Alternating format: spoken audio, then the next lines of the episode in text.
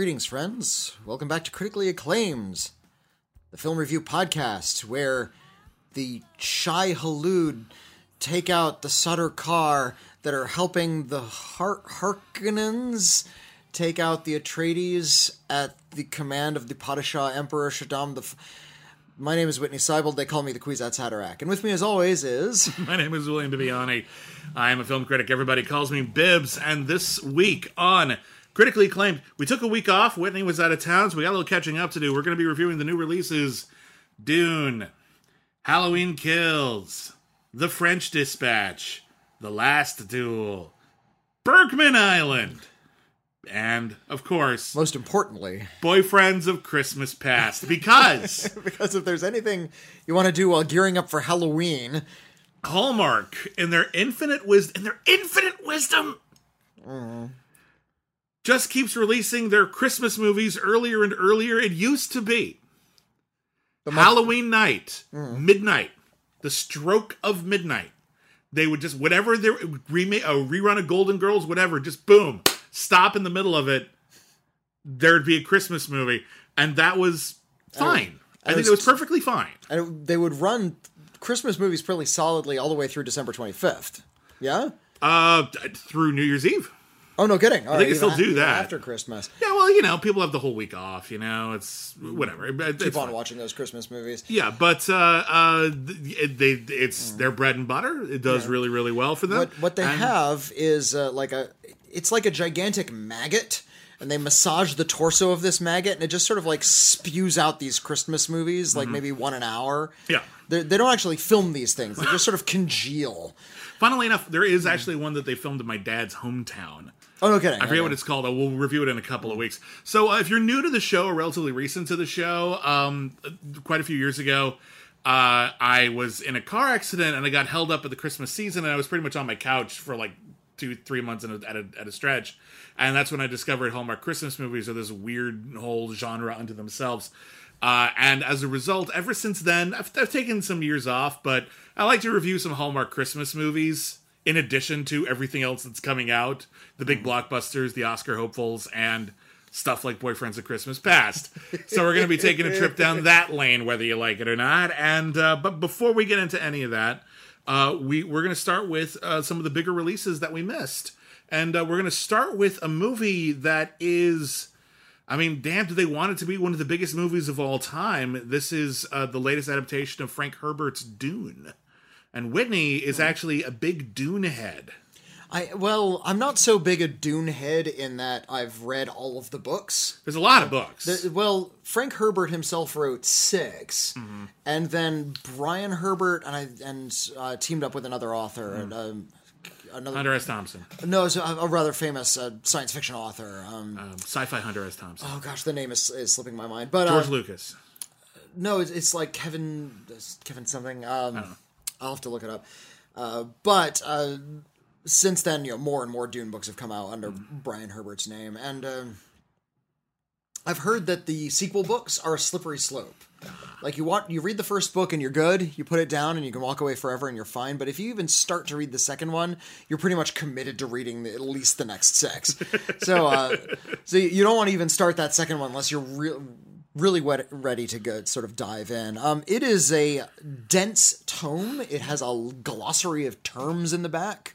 Uh, Frank Herbert um, reportedly was very drunk when he wrote it. Okay. I don't approve, but it, Uh, yeah, sometimes you can just read some book and be like, uh, someone wasn't, uh, someone was in a state when they wrote this. A- allegedly, that's a rumor. That's not not a fact. I'm not not, not slandering anybody, but uh, uh, it takes place in the distant, distant future, so distant that humanity doesn't really resemble humanity anymore. Uh, Except people are still named Paul and Jessica. yeah, like names have sort of leaked down, but Earth is is nowhere to be seen. I think in one of the sequels they talk about like figures from 20th century Earth, but like as in some apocryphal thing that happened a long, long time ago. The way we would talk think, about, uh, say, the Pharaoh or, or Yeah, like or- the, I, yeah. I think they name check Adolf Hitler in one of the later books because the, these books are very much about tyranny and economic manipulation. The story of Dune, uh, luckily because I've read the book and because I've seen the David Lynch film, I can kind of vague, in a vague sort of way, give you a, a, rundown on what happens in this new film. Well, I would honestly, uh, I'll, I'm coming at it from a different angle. I've never read the books. Uh, I've seen the David Lynch movie. And that's about it, really. Okay. Uh, and I've never. I know there was. you Uh, saw Jodorowsky's doing the documentary. actually, I didn't. Oh, okay. I kept I kept missing that. Never got around to it. Uh, one day I'll see it. Don't get me wrong. I- I'm I- not. I'm not avoiding it. Just never got around to it. Um. Jo- uh, Alejandro Jodorowsky, the director of films like El Topo and Holy Mountain, was going to do a big sci-fi epic based on Dune. Uh, some of that material ended up in other big sci-fi epics. Uh, Most notably, Alien and Star Wars. Yeah. uh, took a lot of the storyboards from Jodorowsky's Dune and, and just used sort of them. Yeah. use them instead. Um, but uh, no, I was really only familiar with David Lynch's Dune, and David Lynch's Dune is a film that David Lynch is notoriously not proud of. Uh, it was It his a- big. It was his big sellout movie. Basically, he's going to get David Lynch. He was the director for Hire, and Yeah, this auteur from Eraserhead, Oscar nominated for The Elephant Man, and oh, we're gonna throw money at him and let him do his big giant sci-fi epic. and they and uh, they notoriously uh, asked, originally asked him to do uh, Return of the Jedi. Yes, and, and- there's a, a rather funny clip that many people are familiar with of him uh, talking about meeting with George Lucas and being completely baffled and disgusted by the whole thing. But for whatever reason, Dune appealed to him, and so he made a movie out of Dune, which is, uh, plot wise a little impenetrable, Hmm. but is absolutely dripping in weirdness and atmosphere and mysticism. Yeah. And I'm really quite captivated by it. I, I never quite understood like what's happening. I can follow along while I'm watching it, but you asked me two weeks later what happened, I couldn't tell you Yeah, watching Denis Villeneuve's film, uh, the new film, 2021 Dune, we're reviewing it right now. Um, Denis Villeneuve is a filmmaker who is astoundingly literal, and he is pretty much just doing the plot. Yeah. And he's removing all of almost all of the fanciful. I mean, it's in there if it's a plot element, but he's not making something that's supposed to be uh, mystical or philosophical. He's telling you this story of what happened, and here's what happened. And as a result, I know exactly what happened. And now that I know what happened, I can tell you, no, sir, I don't like it. Oh, It's kind of boring, actually. I, I um I, I said this on Twitter uh, earlier. I, I feel about this the same way I feel about Adrian Lyne's uh, ver- film version of Lolita Yeah. that he did in the late '90s. Um, Lolita had previously been adapted, indeed, was co-written by Vladimir Nabokov, who wrote the novel. Yeah. and it's not close to the novel at all. The Kubrick because version the Kubrick, the Kubrick yeah. film from the '60s. Yeah. and uh, that film is not faithful to the novel because the novel is. I mean, it's it's Pretty vile. it, it, it's about an adult who has an affair with a 12 year old girl and uh, that's not having an affair. That's just committing a crime. Oh, But yeah, he's- he's- regardless. That's that's what the story is. About. I, I, having an affair is like the gentlest way I could have put that. I, I'm not Okay. trying to make it sound romantic at all. Okay. Uh, even though uh, in the protagonist's head it is, but the whole point is that it's actually in- incredibly gross what he's Yeah. doing. Uh, but the film version of that has to skirt around a lot of that to the point where uh, it's not until like really late in the film that they start using some dialogue that makes what they're doing incredibly explicit. yeah. and uh, I kind of expected that film when I watched it for the first time when I was a teenager for them to for there to be this big twist that there was actually nothing untoward going on at all. It just sort of looked that way, and it was sort of like a, a, a misdirect the entire time. Hmm. Yeah, because Hollywood was sort of dancing around the Yeah, subject. and, and as so I much as thought Ku- could, Kubrick yeah. was going to sort of satirize that. Oh, we're going to dance around, dance around, dance around. Ah, it turns out nothing bad was happening at all. Jokes on you. And, I don't think that really works, but okay. I mean, I, based on what I've That's- seen of the movie, it's a it's a naive approach. I think. To, to, whatever. Hmm. That- anyway, they- moving they- on. Moving and on. The then, point uh, is, the point is, the point is, it's not a very faithful adaptation, and they were dancing around a Hmm. lot of stuff. And then Adrian Lyne came along and pretty much just did the novel. Yeah, and it's Yeah, it's with uh, Jeremy Irons and Dominic Swain. D- Dominique Swain, yeah, is uh, was the title character, and uh, yeah, he just did, did a straight up adaptation. It was a lot more uh, straightforward of the text. There was a lot more quotations from Nabokov. It's a lot more faithful to the actual book. Yeah. It's also beautifully photographed.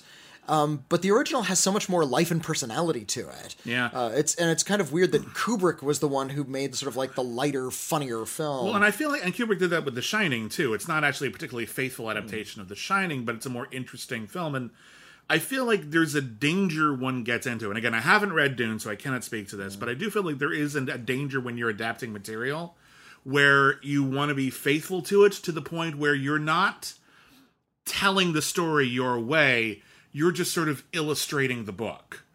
And that's can be fine. Like it, you can get through that, but it's there was those types of adaptations are rarely the ones that sort of stick in our memory. Well, I I think that works well with something like the the first Harry Potter movie. Um, a lot of people complain. People who had read the book complained that it was a little too directly adapted from the events from the book. Well, the first one, there's not a lot of fat on that. It's, Yeah. it's a very lean story. The book's like 150 pages or and, something. and the Like, movie's pretty long, so like Yeah, it- from it what I puts everything I haven't there. finished. I haven't read that first book, but you know I've seen the movie, and it's it's a long movie, so I'm I'm assuming Oh, yeah. they included everything. pretty much And, everything. uh, yeah, But that that is sort of a, a sort of like a, a more cinematic type of a story, so you can do that. Uh, Dune is not a cinematic type of a story.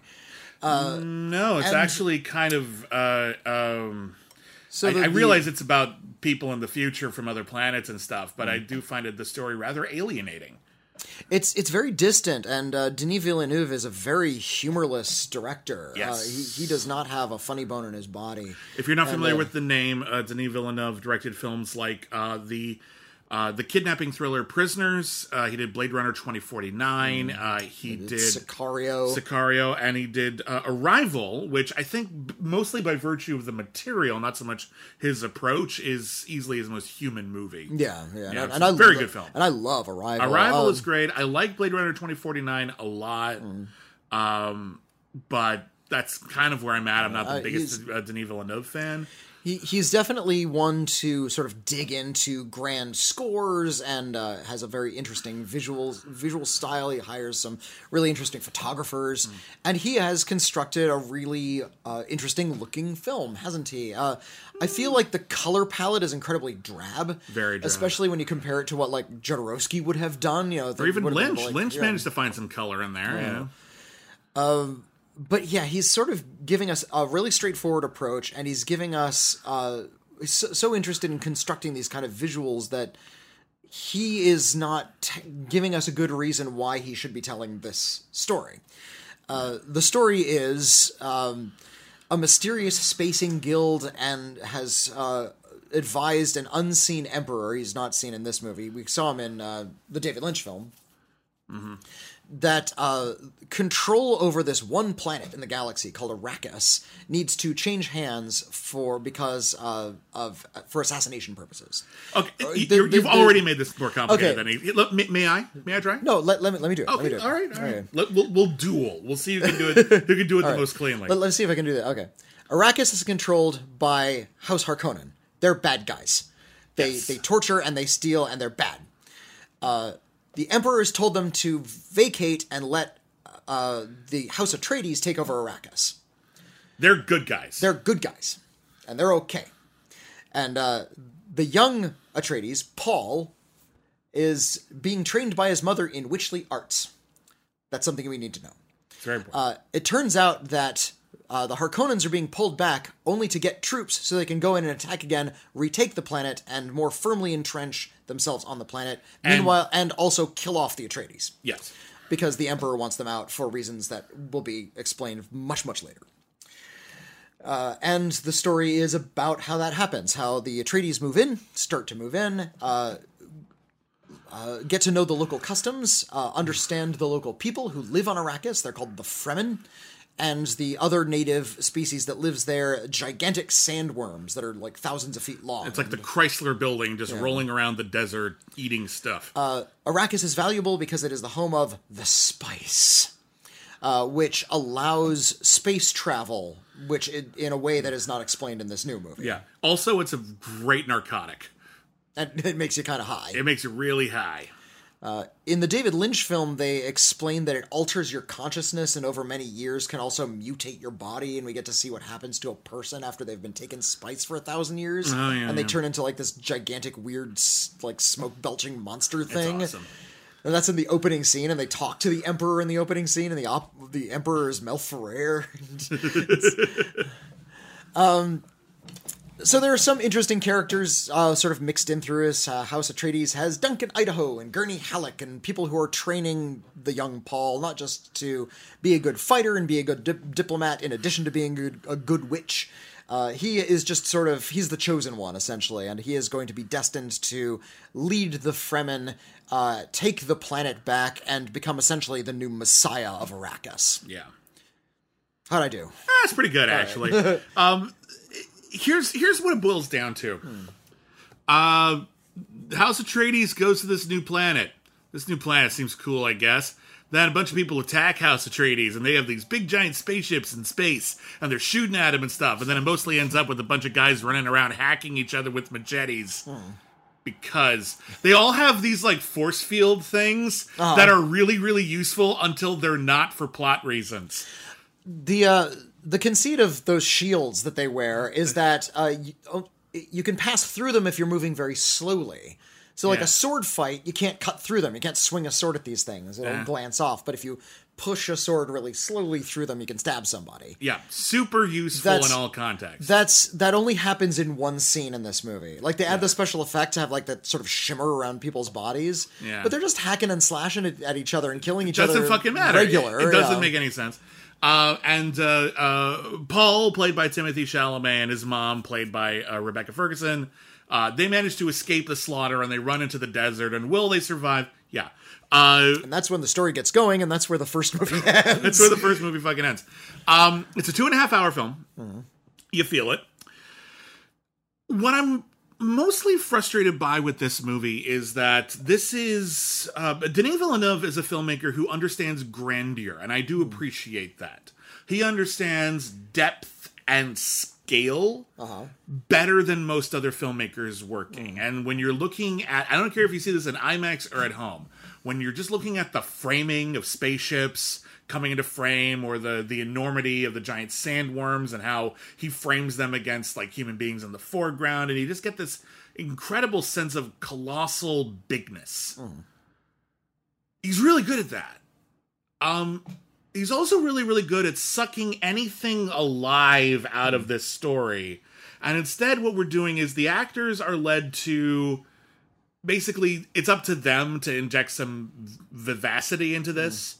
The people who are good at it, Oscar Isaac, who is the good king, and that's pretty much it. Uh, and uh, um, um, um, Lady Duncan Jessica. Idaho, Duncan Idaho, Jason Momoa, who is basically Aquaman in space.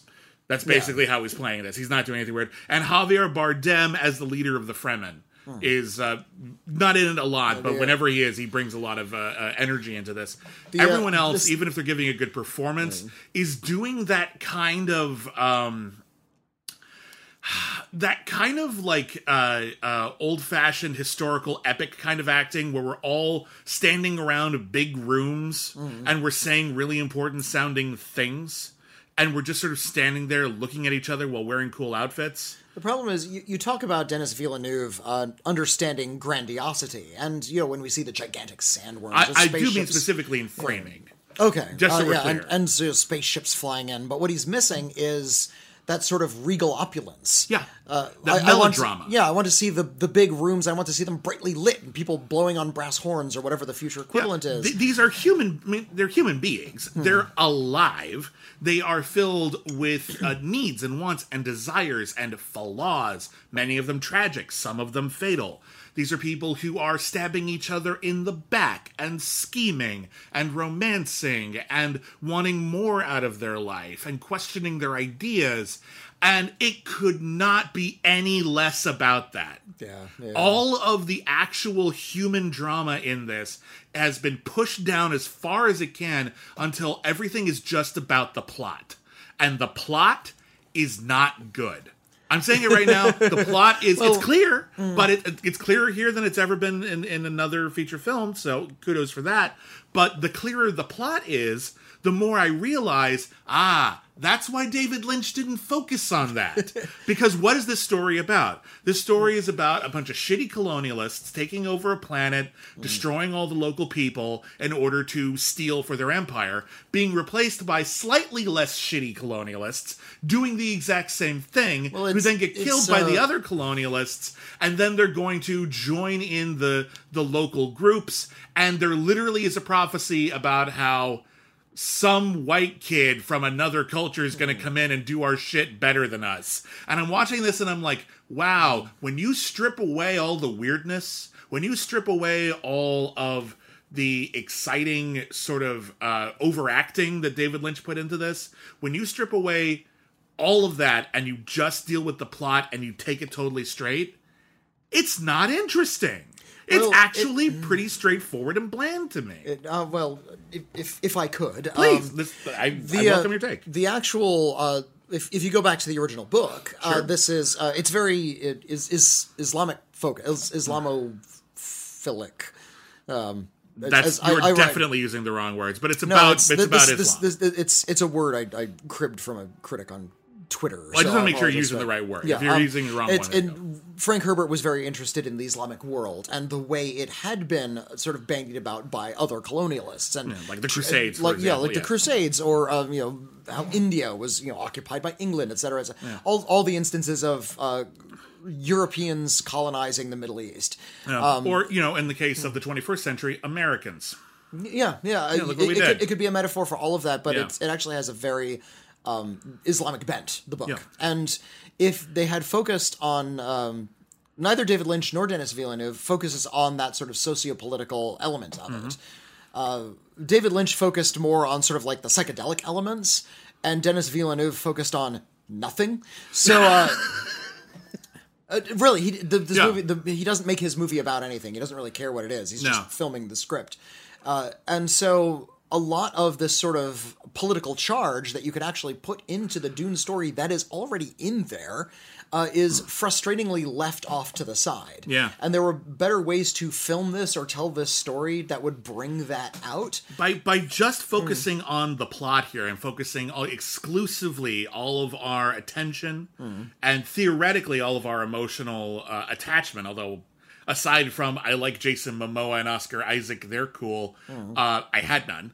Uh, but by focusing it all on House Atreides, you're basically forgiving them their part in this what is basically if you're going to look at it from the Fremen's point of view as here are these people who have been colonized and are fighting back for it and aren't they the real heroes here? I would say yes. So why are we focusing so much on these assholes who Well, the, you know, uh, okay they're better than harkonnen but that's like saying that like that's And like the, saying uh, that Cobra Commander is better than like you know uh, Serpentor. it's like okay, yeah, Serpentor Yeah. is worse, I guess, but Cobra Commander isn't that much better. in in the David Lynch version, there was at least an element of a of uh when the new colonialists moved in, the Fremen were just sort of like rolling their eyes. Okay, we just got to do other, an, another occupying force. We got to tell them all about the the still suits again, and a lot of the details are a little are kind of fun. Yeah. Um, there's uh, There's some cool production design here. Uh, very empty, unfortunately. It's like, don't you people have interests? Why is everyone's room completely empty except for their bed? yeah, there's a lot of big empty open spaces no one, no one reads. No one has knickknacks. No one has clothes. Where the fuck? That's and I I think that's sort of just the result of a lot of modern filmmaking because a lot of sets aren't built anymore, and when they are, they don't want to spend the time it takes to really sort of set decorate them, especially in uh, that is in productions of this scale. I saw a, uh, a tweet someone had posted. It was uh, uh, details from the production design of Denis Villeneuve's Dune, and it was all stuff that was in one room at the beginning. And it's like, and it, honestly, none of it was details. All of these were like close-ups from the movie because the movie only films something if it's of interest. If it's not, it's not. It doesn't exist. Yeah, No one has uh, uh, incidental interests. No one has uh uh no one has a bedroom that feels lived in. No one has an office that looks like someone works there. Everything is just incredibly staid and modern to the point of pointlessness. yeah. And on one hand, I'm impressed by the scale. It looks big. But I'm distressed by how drab it all comes across. It just Yeah, what and- David Lynch and again, David Lynch is doing not an amazing movie in a lot of ways. It's certainly I, it's, it's, I it's- really en- I like it better than David Lynch does. I like it better than David Lynch does too. A lot of people do, actually. It turns out. Um, but that's a low bar. he really, really hates it. Um, but there's a lot of really interesting stuff in it, and what he focuses on in that movie more than anything else are the ideas of mysticism. Doesn't care how much they make sense, but he's interested. There's a scene in both movies where uh, Paul Atreides is met by the leader of what's the name of the the the witch group? The Bene Gesserit. He li- li- uh, meets the leader of the Bene Gesserit, and in order to test him to make sure that he is the Gom Jabbar. he is the Gom Jabbar. no, no, that's the name of the test. That's the name of the poison that they use in the test. Okay, I'm not talking about the poison. Basically, he's got to put his hand in a box, and the box is going to give him just un- incredible amounts of pain.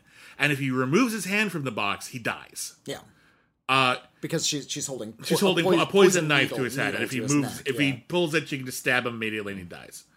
Um, in the Denis Villeneuve version, it's presented as, and that's what happens. Hmm. And he puts his hand in the box, and it hurts a lot. But then eventually, he's like, "Yeah, I can live with it. I guess it's it's fine. It sucks, but like I, I can work with whatever." And then afterwards, you'll be rather impressed with me, won't you?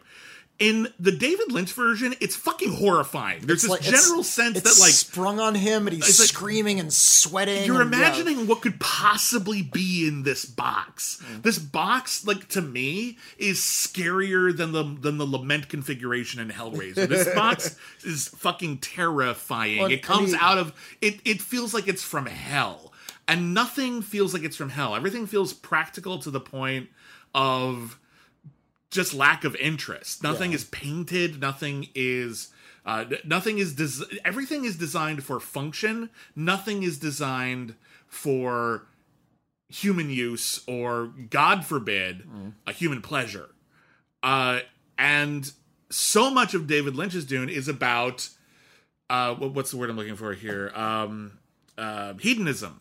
The Harkonnens are just this incredibly physically focused, perverse group of humans. Yeah, they they have like sex slaves that they murder while they have sex with. Uh, yeah, There's it's, it's about how a- completely evil the power creates and what, what type of how it mutates people, if not physically, there- sometimes then, but morally. yeah, there there is a. a there's an element of homophobia taken from the book that David Lynch just Yes. put in the movie, uh, True, which, which is true. unfortunate. Um, It is unfortunate. Yeah, that, where they, they sort of point out sort of part of the, the wicked hedonism of the of Baron Harkonnen uh, is that he's gay, and that's uh, Yeah. that's presented as an evil in in the book. Well, it, That's it's unfortunate. it's it's an element of his evilness, and that's really that's really unfortunate. I think it, it's more for me. The best way to take that, and of course it does suck that that's in there, but the mm. best way to take that is all they care about is their own flesh.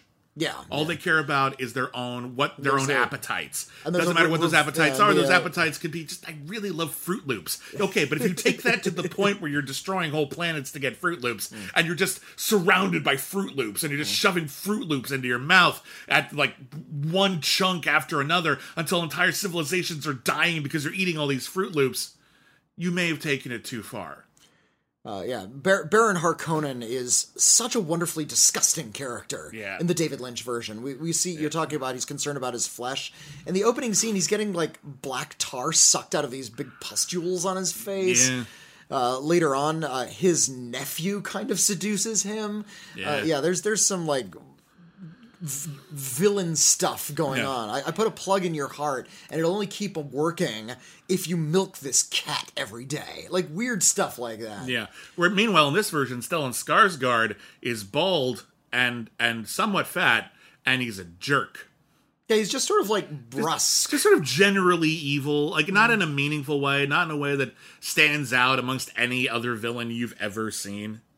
That's the thing that th- that's the thing with this movie. Like there's in a vacuum, there's cool stuff in this movie. The visual effects are really cool. The color palette is drab to the point of boredom, but like it's, it's there's a lot of really cool stuff here. People worked really really hard on this. Um and I'm watching this and I'm like this is a lot of time and effort and money to make something that I'm frankly a little bored with. Yeah. I'm a little bored with this. And they, they, it doesn't seem to have a perspective. It doesn't have uh, a meaningful point to make. Clearly, people were in love with the idea of making it, but I don't really understand what Denis Villeneuve thought he was accomplishing with it. What are you adding to the world other than now there's a more straightforward adaptation of Dune? I've seen worse movies. Obviously, I'm not saying it's like a hunk of crap or anything. I just find it just annoyingly middle of the road. Yeah, it's And of all of all the fucking effort you took, like, you ended up middle of the road. I mean, I, I can give you some bonus points for costume design if you want, but I'm not gonna. it's it's taking a lot to really dazzle an audience. Yeah. Uh, a lot of people have, have been arguing uh, what's the best uh, vessel in which to consume this? Is it should it be seen on a gigantic IMAX screen with really loud speakers, with the soundtrack of Halloween Kills bleeding in from the next theater over, or should it be at home where it's a lot more convenient and you're getting the same visuals on a smaller screen? Uh, and a lot of people have been saying this is the kind of thing you need to see on a big screen. I have a feeling that if I had seen this on a big screen, I would be equally bored and not Yeah. as dazzled. I, did watch this at home Same. So did I. and uh, that may be affecting my interpretation of it. But I don't think it, I, it is and I- because this you and is I are the, very aware of the differences of these kinds of Yeah, presentation. yeah. We understand that. Listen, if, if you see a movie in a theater and you watch it at home, there's a difference in presentation. Hmm. If you see a movie on a high def TV and you see it on a cathode ray two uh, ray cathode ray tube TV, an old time an old fashioned TV, there will be a difference in presentation. If you see it with regular speakers on your TV and you see it in 5.1 surround sound, there will be a difference in presentation. We all would like to see the movie in the best way we possibly can. Sometimes that's not possible. In the case of right now, yeah, the pandemic is still going on. Many people are still uncomfortable going out there. They have uh, uh, uh, uh, extenuating conditions. They live with family members, and they're trying to minimize exposure. Uh, you know, my uh, my mother has asthma, and I'm trying to see her as often as I can to help take care of her. And I'm trying to minimize my exposure to this as much as I can. I am aware when I see a movie in a theater, if it has a bunch of dazzling shit in it, that it's looking cooler in a theater than it probably will at home. I am also aware that if the plot sucks in a theater, it's also going to suck at home. and the fact that I'm sort of like, wow, the, the surround sound was really, really cool, doesn't fucking affect the plot.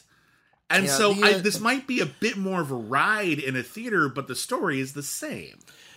unless you're uh, really bringing it, unless you're Yeah. going to bring me something like new visually. Uh, I'm not. I, forgive me, but I'm not going to be dazzled.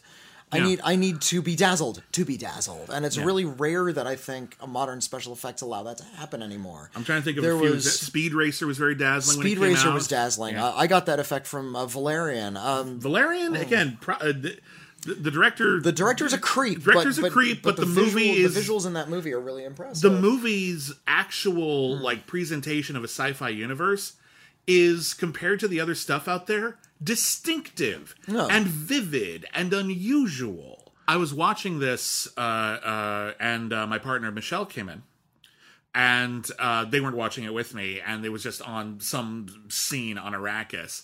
And the first thing they said was, "Are you watching Star Wars?" Because it looked just like something you'd see on Tatooine. yeah, yeah. It did. There really wasn't a, a- a great distinction. So as as impressive as the visuals are, these are actually not unique visuals. Uh, if you look at some old book covers of the original editions of Dune, They look really cool. they look really cool, and I think that might be sort of the look he was going for. Some of those paintings, they never look as good as the paintings. No, uh, yeah, do. n- n- no. Uh, no glory shot of Dejah Thoris uh, is going to look as good as those book covers from the old Edgar Rice Burroughs novels. Yeah.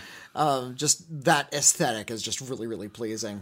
Uh, so as such i feel like this is an aesthetic i've seen before i've seen on these pulp novels but it doesn't feel like a pulp novel come to life because it's so downbeat and because it's Yeah. so It's so turgid and nobody's having any fun with this uh, i don't feel like there is a lot of life and Like vivacity even, and like not even not the even, villains are having fun being villains. You're villains for fuck's sake. and and something that's really important is sort of a good sense of place. Uh, what kind of a place is Arrakis? How does it differ from Caladan, where the Atreides came from? How does it? Differ? Well, there's water from, on Caladan. a little bit, but you know the, they're they're photographed in the same sort of hazy way. They have the same sort of drab color palette. The, we the, cut to the, the place where they live has again. It's more black than tan. Is, is, is their castle on Caladan, but um, same basic they- design aesthetic. It's not like I moved from my house where I had all like you know all this collection of artifacts and our history of the House of Atreides. It's like no, we moved from a place where there's nothing except big rooms into a place where there's nothing except big rooms. that look the same. Look the same, just the colors swapped. Mm-hmm. You know, like I, what am I supposed to do with you, Dune? Like, I guess I'm supposed they- to just fucking be impressed, and I guess I would be if it was impressive, but I'm not. And they also uh, they left out an important detail. Oh yeah. Um, They explain this in, in detail in the book, and they have one line of dialogue devoted to it in the David Lynch version. But those stillsuits, those things that they you have to wear on your like out in the desert, yeah, because they uh, capture all every single uh, bit of your bodily moisture and recycle it into drinking water. Yeah, because otherwise, the, the, uh, uh, uh, Arrakis is so arid you would die in a few hours if you were stranded out in the Yeah, desert. you just you would literally dry up. yeah, yeah. So this this preserves all of that. Yeah, yeah. and um, they ex- they go to a great deal to explain what that is uh, in and how it works Mm-hmm. in the David Lynch version. I always appreciate when they f- explain shit, and uh, they don't say that at all in this movie. Mm, no, they do. They say you have to wear it and it'll recycle your fluids, but they kind of zip through that bit a little yeah, bit. but they they do they do they do say that. They- I think they I think also giving leave- a little a little not enough credit, but I think they do cover that plot point. They, they also leave out that, you, that you're supposed to pee and poo in that suit, and it recycles your waste. That's the sort of detail I think David Lynch is more interested in than Denis Villeneuve. um, so listen, what it boils down to is this: um, you know, it ends, frankly, really anticlimactically because it's basically a setup for the next movie. Uh, but it doesn't even feel like um, this is even a natural place for it to end. No, it just doesn't sort of, feel it just like- sort of da- starts dangling. It just sort of like, and it's weird is that when it, it all builds to a moment. I guess they're trying to make it like, so this is the moment where Paul determines his path, and, Hmm. and he's, he's it- have, he has a lot of visions throughout and, the it- movie. and honestly, it's like Denis Villeneuve forgot how to film an action sequence. The last fight in this movie is just a couple of guys scuffling in the dirt, and it looks like they just figured it out on the day. You just had these giant fucking, you know, sandworms and sand hurricanes and spaceships coming around and people with force fields fighting each other in giant armies and it ends with like Russ Meyer knows how to shoot a fight in the sand better than Denis Villeneuve. It just it ends up just feeling like kind of like a whole lot of nothing right there, and I'm not excited to see where it goes. And I know where it goes, hmm. and I know interesting stuff happens after this. But I'm watching this and I'm like, no, I don't. Hmm. I'm not. I'm not invested. I'm just not. I like the cast. Everyone did a good job in terms of like they were did what they were told to do in terms of production design and stuff like that. I don't. They think these were mistakes, but yeah, I. I no. I can tell you're very disappointed. I'm this. I'm very disappointed by it. I I well, I'm I didn't I try not to build it up. In fact, I was actually going in. It's just like, look, I'm not the biggest Denis Villeneuve fan. I think Blade Runner is a visual marvel with a script that only kind of works at best, but it mostly is okay. Arrival is brilliant. Prisoners is a pulp airplane novel that Denis Villeneuve treats like a big deal, even though it's not. Sicario is actually a pretty morally reprehensible tale that Denis Villeneuve completely loses. He completely loses track of that thing. Um, I think Denis Villeneuve's greatest skill as a filmmaker is he makes everything seem important, even when it's not. okay. I think that's what he imbues into his stories. He'll take any story, regardless of how good the material is, regardless of whether the material actually has depth, and he will treat it as though it has more depth than anything you've ever seen. Yeah. And I think if you're only half paying attention, that's incredibly captivating. I think if he actually has a script that's good, Arrival, it genuinely is captivating and he's truly elevating it. Hmm. But I look at Denis Villeneuve like I look at Ridley Scott, which is if you give him some a good script, Give he'll him- make yeah. a good, he'll make a brilliant movie. If you give him a bad script, he'll make a bad movie that looks pretty good and has a sense of gravitas to it. But he's got gravitas from a visual perspective, but not a narrative perspective, and I don't think he has much of a point of view. Yeah. It's yeah, a real bummer. Um, but uh, let's talk about another uh, uh, uh, a big, big, big movie Uh-huh. that actually opened to a lot of money uh, this uh, last week uh, while uh, while you were gone. Uh, let's talk about Halloween Kills. The one, two, Twelfth. I was going to say the third Halloween two. It's it's it's the third Well, Halloween two. there was Halloween and there was Halloween two, and then there was Halloween and then there was Halloween two, and then there was Halloween which already which was a Halloween two. yeah, So this is the fourth Halloween two. it's the fourth Halloween two, but it's the, It's first, the first Halloween two, two that to a Halloween two. Yeah. Let me explain. Uh, John Carpenter. If anyone is if anyone is new, I'll run through it really fast. John Carpenter helped define the slasher genre in 1978 with the original Halloween story of a serial killer in a white mask killed a bunch of teenagers, uh, and it ended kind of ambiguously. Was he really the boogeyman or was he just a man? Uh, that was enormously successful. It led to a series of sequels. Some are better than others. I think four is actually rather good. Uh, and then that got sort of retroactively rebooted in 1998 with Halloween H2O, which brought back Jamie Lee Curtis, star of the original movie. which ignored Halloween uh, three, Halloween four, Halloween five, and Halloween six. Yes, and it just basically just said all it is is here's this killer Michael Myers. He has an obsession with his younger sister, played by Jamie Lee Curtis. She's been living on the lam uh, in like witness protection, uh, dealing with this trauma. She's dealt with a history of substance abuse. She's not a great mom, but she does care about her son, played by Josh Hartnett. And then Michael Myers finally manages to track her down, and it leads to a big confrontation. Um, it's not filmed gloriously, like the cinematography isn't as good as some of the other Halloween movies. But beyond that, that's actually a very well told Halloween movie. I like Halloween H2O a lot. Uh, and then they decided, eh, fuck it, we'll make one more. And they made Halloween Resurrection, which is about a reality TV series on the internet.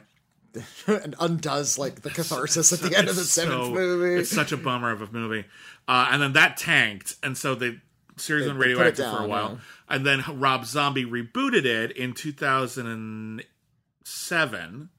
Uh, Yes. with uh, I think it's 2007 uh, with a remake called that called Halloween uh, that focused less on oh Michael Myers he's the unknowable boogeyman and more on knowing Michael Myers and actually dealing with here was what his childhood was like and here's how he was just another killer a serial killer who was was the direct result of their environment and you know it was a bold choice. Uh, some people really like that movie. Some people really hate it. I initially really hated it. I've come around to going, you made some creative choices, and I respect that, but I don't think the movie quite works. Then he made Halloween 2, which is awesome. I think Rob Zombie's Halloween 2 is incredibly like bold and weird and deals more directly with the fallout of trauma better than most non-slasher movies do. Like it's pretty it's crazy. It's really really bizarre. Uh, it doesn't entirely work, but I think it's daring and I really think it's underappreciated. Uh, and then that didn't do as well, and so they the series went on ice for a while. And then now David Gordon Green a couple of years ago came out with Halloween H4O. Came out 40 years after the original, which, unlike Halloween H2O, ignored all the sequels, except this time it also ignored the fact that Laurie was Michael Myers' sister. Something they introduced in the original Halloween too. Yep. And uh, Laurie Strode, much like Halloween H2O, has been living with the trauma of the incident. She had kids. She's estranged from her kids. Michael Myers breaks out again, goes on a killing spree, leads to Laurie Strode having a cathartic final showdown. Looks like everything's settled. And now we're in Halloween Kills, where Michael Myers somehow gets out of that one again. It's like it's like the resolution of a cliffhanger from the Duke Boys. Like, oh no, how are they gonna are they gonna be able to jump their car over this ditch? How, how's yeah. the how's the immortal killer going to get himself out of this Yeah. bucket of syrup? Uh, the uh, the bucket of syrup in question was at the end of the 2018 film. Michael Myers was locked in uh, locked in a basement, and the building was set on fire. Yeah. Uh, sp- specifically. Uh, Designed to be set on fire. There's like Yeah. gas tubes. So in he was there. he was trapped in a basement, and the whole thing is the building was supposed to collapse on him, killing him forever. Everyone's This, super uh, happy, and then the fire department Yeah, shows then- up. this- Fuck, why this did, film Why did you think about that? The film fire department opens with up. the fire department showing up. They break in. They uh, they set Michael Myers free in uh, a, a a scene more characteristic of a silly Friday the Thirteenth sequel than one of the Halloween movies. Yeah. uh, he, he just Michael Myers just murders all of the firefighters, yeah. uh, and then. and then he just proceeds to go about his night, and he goes, goes about his night killing people, going back around, and uh, his his big goal is to go back to the house where he grew up and just sort of stand in the window because that's what he does in this yeah. universe. He was trying to get home. That's all he cared about. Along the way, we have some of the most pathetic fan service crap that you'll ever see in a Halloween sequel. They bring back the little kids from the original one. They get some of the same actors back, like the nurse who was attacked in the opening scene of Halloween. She's they get back. the same actors back. yeah, that's cool. Like, who the hell cares about that nurse? It's Let her have let her have her role. they're so desperate and uh, it's it's just a, a desperate fan servicey kind of thing where Hmm. a lot of the uh, sort of more interesting subtle moments from the previous film are just sort of crumbled up and thrown out the window Yeah, that's uh. There's a, a really weak uh, theme of how Michael Myers' presence sort of like leads to mob violence, which is something they already covered in Halloween 4. True, Uh, true. And he- here, like, you kind of sense a lot of sort of the desperation of how this there's a serial killer on the loose, and the town is now uh, like sort of starting to chant, and they keep on saying "evil dies tonight, evil dies tonight," to the point where they whip themselves up into a frenzy, and then uh, th- which leads to them pursuing the wrong person. Yeah. but that doesn't play out in any kind of interesting way. It just sort of ends before the climax of the movie, so that's not actually a a hugely important part of the film. It's it is, but it isn't. I feel like there's there's two things going on here. Um, and- this is for me the biggest problem with the movie is that it's lack of focus. Yeah. Um, I, I actually mostly had a good time with this. I'll just say that right now. It's a mess. Pretty much every Halloween movie is a mess except for the first one. I mean, they've the- all the got Hallow- problems. Generally speaking, the Halloween movies are pretty terrible. Yeah, uh, but- Halloween is a classic. Halloween Two is fine. Dean Cundey shot it. I'm Uh, not a it big still, fan. Still looks okay. It, it's functional at best for me. yeah. Halloween three is weird as fuck. Halloween, Halloween 3 has sort of been rescued from the ash heap just because it's so unbelievably strange. Yeah. Uh, it's got a really, st- like, Michael Myers isn't in that one. It's got a really weird premise about, like, r- robots and Stonehenge magic. yeah, Bless said it's weird. Uh, Hal- Halloween four is actually pretty straightforward and effective. It's it's Halloween four is the best Halloween two. Uh, Ha- Halloween five is the shitty sequel to Halloween two. And, Yeah, uh, Hall- because that because that's where we start getting into uh, psychic powers that's in right. Halloween five. That's right. They, they Halloween to introduce some new stuff. Halloween six, they introduced the cult of Thorn, which there's proves like- that if Michael Myers doesn't kill every member of his family, the apocalypse happens. Uh, and yeah, he's like used as this uh, like an assassin by these two war Yeah. ancient warring clans of some kind. And If there's you- magic stones. If you and shit. absolutely must see Halloween six, see the producer's cut. It at least makes more sense. it's yeah, it's still bad, but It's it- still you bad, can, but you can it- actually follow it. and now. the ending there's there's two different endings one, to the, the character of Dr. Loomis played by Donald Pleasence. Uh, the ending of the theatrical cut is an insult to Donald Pleasence's Which- character and memory. which they shot after he died. They didn't even shoot it. They just, just- cut to credits and hear him screaming as though something bad happened off camera. and, and then it immediately fades up in memory of Donald Pleasence. What? It's like the saddest thing. it's really offensive. and, but- whereas the producer's cut leads to this big cliffhanger ending with him, which is very strange. Would have sent the, the whole series off in a very different direction. And obviously, they could never resolve it because sadly Donald Pleasence passed away. But it's a better ending, so you got to give it that much. Um, Halloween H2O, I think, is mostly fine. I think that one's the other one that's pretty good. Halloween Resurrection is fucking stupid. You got Busta Rhymes like roundhouse kicking Michael Myers in the It's- face. It's, it, it, that movie's just abysmal. Yeah. Uh, Rob Zombie has never been a subtle filmmaker, so whether you like him or not, those movies are fucking over the top and crazy. the idea of uh, it's an origin story. It's sort of we follow around. Uh, in this one, you get to see him as a little kid. Uh, you get to see Michael Myers as a child and sort of his horrible home environment and just the his abusive parents and everybody's just sort of screaming at each other. And then the I think the like the last third of the movie is the enti- all the events of the '78 film Or just crammed into the final act, yeah. one, one final killing spree. Uh, and then I already said two is just a whole giant bundle of weirdness, but I think it's very earnest.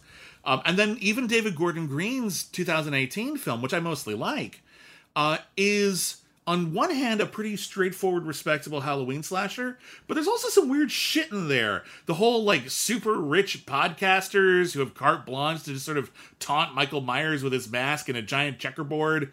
Uh, you've got the uh, uh, psychologist who has decided that he really just wants to see Michael Myers and Laurie Strode fight, so that's why he did all this. Like, there's a whole bunch of stuff in it that's just really kind of weird and is there for no reason. So the fact that Halloween Kills is disjointed doesn't really bug me too much because at least We it's have consistent. We have low standards. They've lowered our standards pretty much for this. So they've got two movies going on here. One is Michael Myers resuming his killing spree. The resume the resuming the killing spree waffles from actually some pretty cool sequences and kills to we introduce some somewhat annoying characters who then immediately killed, which is again par for the course in a slasher we can say it's not good, but I can't really get up in arms about it. It's kind of just what happens. Um, meanwhile, there's a story of now that Michael Myers is on a spree again and the whole town knows about it, we see this entire town has been scarred by the traumatic events of the original Halloween, and now everyone is basically fighting to kill their boogeyman. And that ends up going wrong, and there's a there's a mob that ends up attacking someone who doesn't deserve it, and it's really sad actually. Um, I really like there's a bit where Laurie Strode is talking about like "Ah, I got him. He hunted me and he came after me. And then we finally had our great confrontation. And someone said, He didn't care about you. He wasn't looking for you. He was literally driven there in a car by a guy who just wanted to see that happen arbitrarily, you know, like a bad screenwriter. And then. So basically, Michael Myers isn't is just doing his own shit, oh. and everyone else is is making this big giant deal out of it, and he's just a shark. Yeah, All he is is a shark. He's just swimming through town, killing. He enjoys his work, but that's about it. Yeah, Michael Myers, like he doesn't have much character. That's sort of why what makes him so scary. Is Yeah. just he is sort of like a shark. He, uh, John Carpenter described him as being semi supernatural, Mm-hmm. uh, and I feel like the David Gordon Green films at least understand that about Michael Myers. A lot of those crappy sequels don't. Mm-hmm. Yeah. like he's he ha- like has a motivation. Like he has uh, He has, guys kill his own sister. yeah, Oh kill his own sister or family members Don't or care. the cult of Thorn. Like all of that stuff is complete nonsense. And there's at least a small mercy in that they didn't try to introduce that kind of stuff in this movie. No, although But, I, but praising a, mo- a movie for what's not in it isn't much of a way to criticize a film. one can appreciate that when you're rebooting a franchise that you maybe you've learned some lessons from the past. I, I actually like there's a without going into any detail here. There's some in, there's some indication that Halloween Kills is suggesting that Michael Myers might actually be supernatural after uh-huh. all, like really leaning in. And I've heard some people say like, "Hey, that's not fair." The last Halloween movie said Michael Myers wasn't supernatural, and I'm like, okay, uh, I'm gonna throw that. I'm gonna turn that back around. We've removed everything except Halloween 1. What happens at the end of Halloween 1? Donald Pleasence shoots Michael Myers six times and he falls off of a second story building and then he walks it off. Yeah, he gets up and walks away. There, he, he is really not wa- normal. He really was, and the last line of dialogue, he, re- he really was the boogeyman. They As a just matter of take- fact, he was. They're just taking that literally mm-hmm. here. So I'm actually fine with all of that. The movie is a big sloppy kiss. It's just I, I appreciate what you're going for. You've done it inexpertly, but I actually enjoy this as much as most of the other better Halloween movies. I would say it, it's like I think Halloween one is just the the, the, the king and then somewhere like two and three is like Halloween H two O, which I really do think is Jamie Lee Curtis's finest hour in this series. I think her acting's really good in it. and um, excuse me, and uh, Rob Zombie's Halloween two, which is just so wild. I have to appreciate it. Okay. I, I- like it's it's terrible, but it's really exciting to watch. I, I don't even think it's terrible anymore. I just think it's I just think it's outlandish, but I think it knows it's outlandish. All right. And then I think this one, I just had a good time watching. I was never bored. I was never bored here. There was always some shit happening. It was full of incident.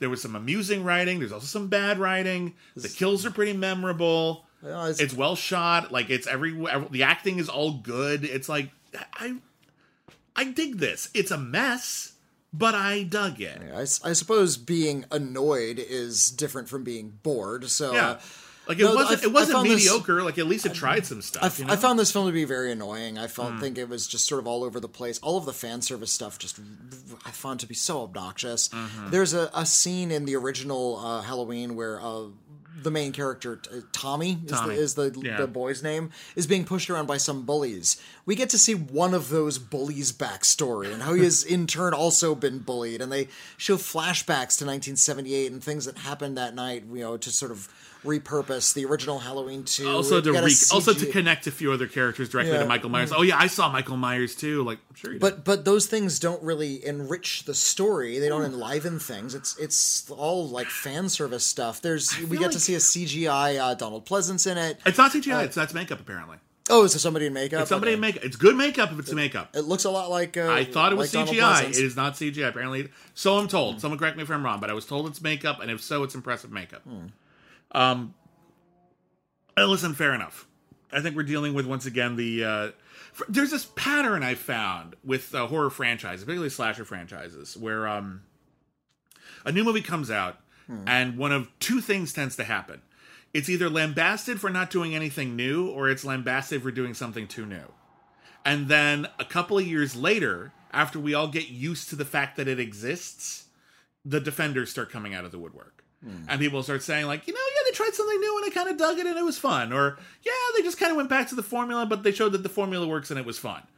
So now we have defenders of pretty much every film in the Friday the 13th series, Pretty much, yeah. you know? And honestly, they're all right. There's every single, even the worst film of that those- series. I, I get it. I get why someone would like it. Those You know, films are all bad, but uh, you know they're they're entertaining. Exactly. So if a slasher movie, just because Halloween 1 is vaunted, the rest of the series is mostly junk. Yeah, Some of it is entertaining junk. Halloween Kills has this frustrating thing where I feel like David Gordon Green was making something that was mostly junk. Hmm. He was making a junk slasher sequel with a few sort of hints at loftiness. Yeah. You know, a couple of scenes that make it seem like things are bigger than they are. But what he ultimately succeeded at was making pretty good junk. And as a result, I'm not mad at it. I know some people are like, this is the worst movie. Like, no, it's really far from the worst Halloween movie. Um, It's it's, it's, it's a sloppy mess of a, of a film, but I had a pretty good time watching it. Um, so that's where I'm at. The, the ambitions were a little lower, and as a result, I'm not so mad that they that they didn't like knock it out of the park. Um, well, let's move on and let's talk about. Uh, here's another film we both saw. Going back to Timothy Chalamet, uh, there's a new Wes Anderson movie indeed there is in theaters. It's called The French Dispatch. Uh, it is about a fictional magazine called The French Dispatch, which is a American it's, uh, publication stationed in France. It's it's an anthology film. Uh, the French Yeah. Dispatch is an anthology film. We get three stories. Uh, All, basically, these all would all be stories that would be in this magazine in like the 1930s or 40s. the the framing device is it's yeah mag, it's a magazine that was published in uh, Kansas Mm-hmm. and took all of its stories from the local politics of a little town in France known as Ennui, France. So we get three stories set in this fictional town of Ennui, France, as filtered through the eyes of the reporters that work through the, the French Dispatch. yeah. And uh, the the uh, booking material is the publisher of the French Dispatch, played by Bill Murray Yeah. uh, is has passed away. Yeah. and they're going to and uh, one of his uh, the stipu- one of the stipulations in his will is that the French Dispatch be shuttered upon Yeah. upon the event of his death. So when this I is died, essentially uh, this is the last issue, basically. so we're sort of looking back over the history of this fictional magazine as it reported all these really interesting stories from this fictional town in France. yeah. And yet that feels a lot more easy to follow when you're in the moment. Well, like all, all of this again, it's, again, it's just us. It's an anthology film. It's just a hmm. series of stories. The only real connection is we are taking a something of an outsider's look at a very unusual, very quirky small town in France. It was this. This is the good. The 30s, 40s. What is this? Oh, it's it's A like hazy. it's the 60s. It's the 60s. Yeah. All right. So it's the 60s. because it's it's like it deals with pop art. You know what, uh, you're right, it's 60s, youth, yeah. youth politics. Yeah. and uh, a, and a kidnapping There's, story. there's a story or two in here that could have taken place at any time, but yeah, once you start putting pieces together, you're right. Um, but uh, and that's kind of it. It's just a bunch of shorts from Wes Anderson. Um, Wes Anderson is a filmmaker who doesn't so much make films anymore as he makes moving dioramas. He likes to put in a lot of wry detail. He likes to really uh, uh, play with style in a way that is incredibly comforting. I love his style. His style is very much. Uh, um, it feels like we're watching something that, like, whether or not it's what you're into, you know that the storyteller is just like endlessly bemused by every detail and everything. Every Right. every piece of food on a plate, every hairstyle, every bit of framing, every tiny little choice. You just know that Wes Anderson chose that and went, it's cute. Like, and you can just sort of get w- swept Well, up in this little world he's created that's clearly very comforting to him. Well, what I love about uh, Wes Anderson movies, and I do like Wes Anderson movies. I feel like uh, Yeah, mostly it, do, it yeah. took him a few films to sort of hit his stride. I feel like Fantastic Mr. Fox was sort of like his first great film. Uh, I'm I'm fond of, I'm fond of films like Bottle Rocket and and uh, Rushmore, but I feel like those are a little shabby. I feel like the first. And, uh, I, I like the shabbiness of him. I feel like he became Wes Anderson with the Royal Tenenbaums when he started with the here is a fictional classic book. here is the heightened sense of production design that we're used to. Here is the increasingly large cast of distinct eccentric characters. Played by recognizable Hollywood actors. But what he's yeah. always had in all of his movies is he's his movies have all, even in Bottle Rocket, which is his most like grounded movie. Mm-hmm. Um, all of his movies have been about people who are trying to transform the world around them into the world they want. yeah. And and these tend to be people with uh, odd dreams or odd fixations. Uh, and uh, as a result, they make the world into an odder place, and I like that. And although he's made a couple of stinkers, uh, Darjeeling Limited isn't very good. The Life Aquatic isn't that great either. Uh, I, there's stuff I like in it, but I don't think it's amazing. Isle of Dogs is an impressive visual achievement, but you know, the more you think about it, the more you realize Yeah, just the- how how much the cultural appropriation of that movie is really misguided and wrong. Mm-hmm. Um, but, But, uh, mostly his movies are really really fun, and I like them a lot. Yeah. Um, I, I gr- greatly admire what he does. You're talking about how he makes living dioramas. Yeah, fine. That's what a film is. I'm not complaining. Uh, you know, we are, we are sort of we're looking through a proscenium, and what uh, Wes Anderson does is make that proscenium just all the more pronounced, and makes the artificiality of the, his stories greater. And here he is firing on all goddamn cylinders. Mm-hmm. Uh, within his dioramas, there are dioramas to the point where ac- where action sequences are filmed as still shots, where the actors are just frozen in place. And Oh, he, yeah, those and are he yeah. pans the camera on these impressive gliding shots where he goes from diorama to diorama, where he's clearly had to have like hundreds of people on set in one day just so he could film these sing- single shots. It's really quite great. It's really there's there's more people in this movie than Lawrence of Arabia.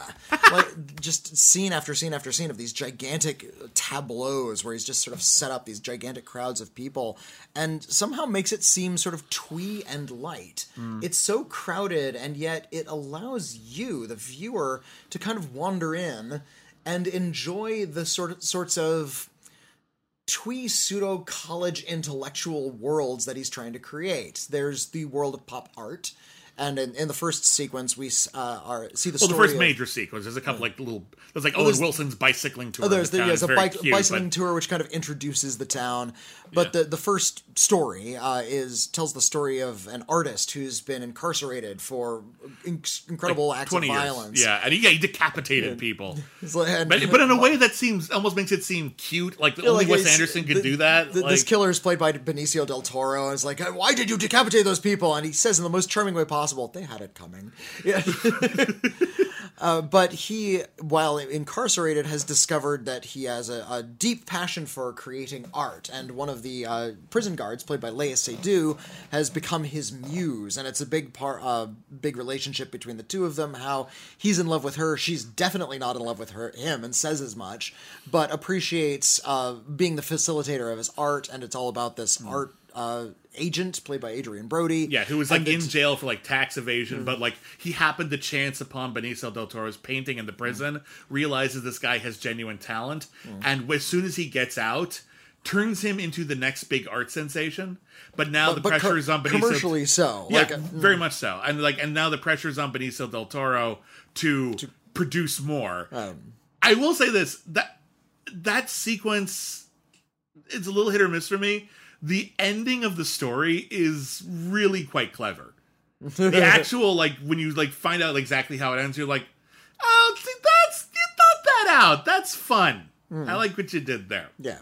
Um, the next sequence, uh, it- which one's the next sequence? Oh, the next sequence is the one with Frances McDormand Hmm. as a writer who is covering a youth revolt led by Timothée Chalamet, and she starts. And having and a it's all very French New Wave. Oh, very much so.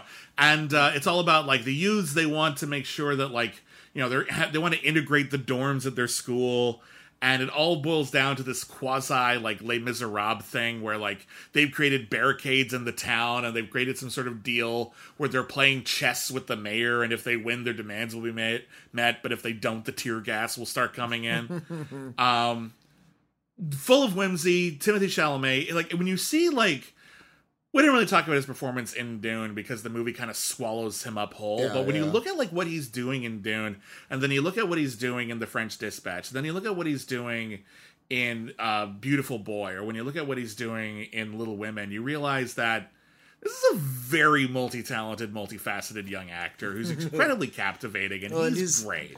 He he's playing uh, off sort of his his sort of matinee idol good looks. You know, Yeah. he's sort of a lanky, sharp jawed looking boy. Um, so and he sort of wields that like uh, like Orpheus and Orpheus Hmm. or or Jean Paul Belmondo. He'd be a great Orpheus. he would be a good Orpheus, That would be he? awesome. Yeah, someone should remake Orpheus. That'd be awesome. And, and who would be Eurydice in that one? Um, because uh, Léa Seydoux. Why not? Uh, Um, well, uh, yeah, you do. she's a little older than him. Saoirse but, uh, Ronan, Florence Pugh. I mean, like, be honest here. Like, they're, just- they're the young, they're the young titans right now. and any, any of those young hot Yeah. actresses right now.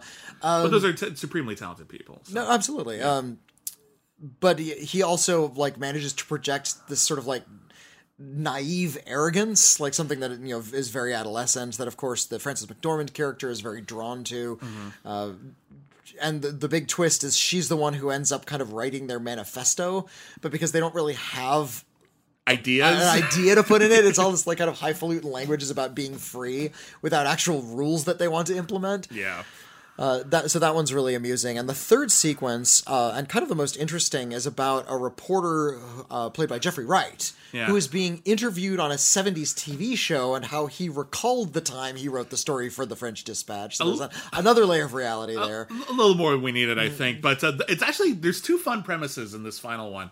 Uh, Jeffrey Wright is a food writer, and he has been invited to like the commissioner of the police to have police food with his own private chef. And Jeffrey Wright talks about this, and it actually like makes a lot of sense when you hear it.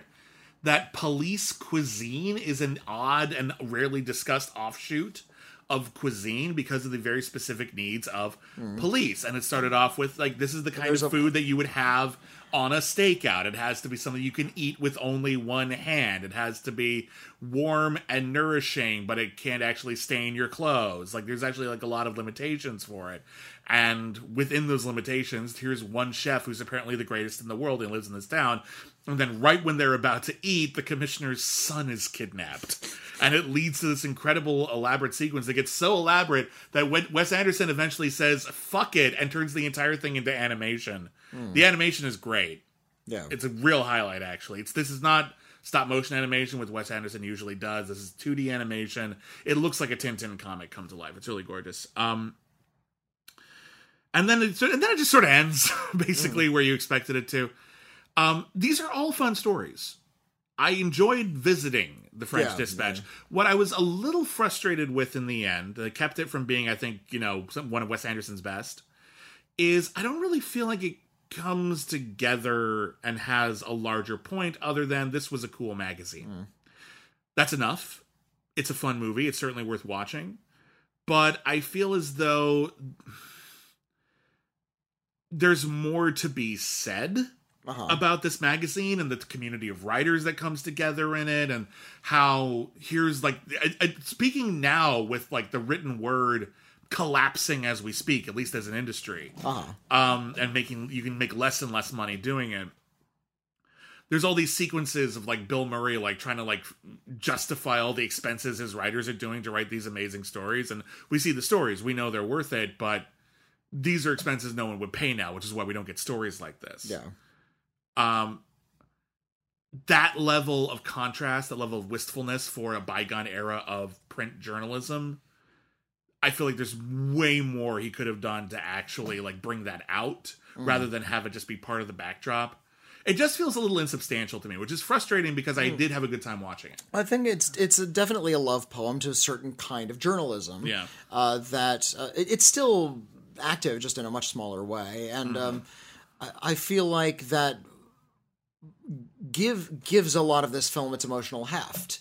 That we're not just sort of enjoying these amusing stories about you know certain details of bygone era. We are enjoying the way we talk about those things. And I mm. think the way we talk about pop art in the 1960s, the way we talk about youth uprisings, the way we talk about crime has definitely altered. And we used to sort of approach it with a little bit more of a, a bemused intellectualism rather than blank reporting. We're talking about how Dune is just blank reporting. This is about how the, the language we use and how we talk about these things can make the story more exciting.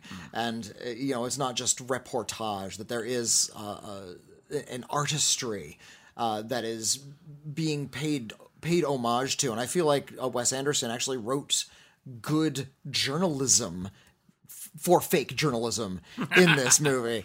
Yeah, Uh, I- these, have been, I- these have been really great articles. That's for sure. yeah, like this. This is something you might read in, say, the New Yorker or a, you know a New Yorker like magazine, which the French Dispatch I think is paying closest homage to. Uh, and it's a, a film that celebrates journalists and journalism and editors and the kinds of hard work they do and the devotion they had to their craft. Uh, the Bill Murray character is a great character. He, you know, I wish, he was, I wish he was in it more. yeah, like th- this could have been a much longer film where he had his own film. You know, he had his own story as well. Uh, but at the same time, this is also a film that wants to very mo- openly acknowledge and celebrate the the exciting kinds of stories that were once being reported on back in the 1960s about how exciting the art world was and how excited people were to talk about it. This reminded me of th- there's a documentary film about uh, th- this era of television in America when like people like William F. Buckley would go on and just be smart on air, and that was their job. Like there, there used to be this kind of you know point and counterpoint, this kind of intellectual uh, air. It wasn't necessarily you know grand art or anything, but there was an aspiration to sound intelligent, which you look around at the news today and that seems to be kind of gone, doesn't it? And I think Wes Anderson is reaching back to a time when it was exciting to be smart. And I'm really excited at, at the way he told these stories about how he wanted to celebrate intelligent reporters reporting on f- interesting stuff in intelligent ways and still make it this whimsical little uh, conversation, Yeah. this little coffee clutch that you could have with your with your friends. Uh, I think you liked a- it more than I did. I think did. I, that- that- I really, really love this. this my, you yeah. know, Wes Anderson is just con- like really on an upward swing in a lot of ways. Um, I really liked Moonrise Kingdom.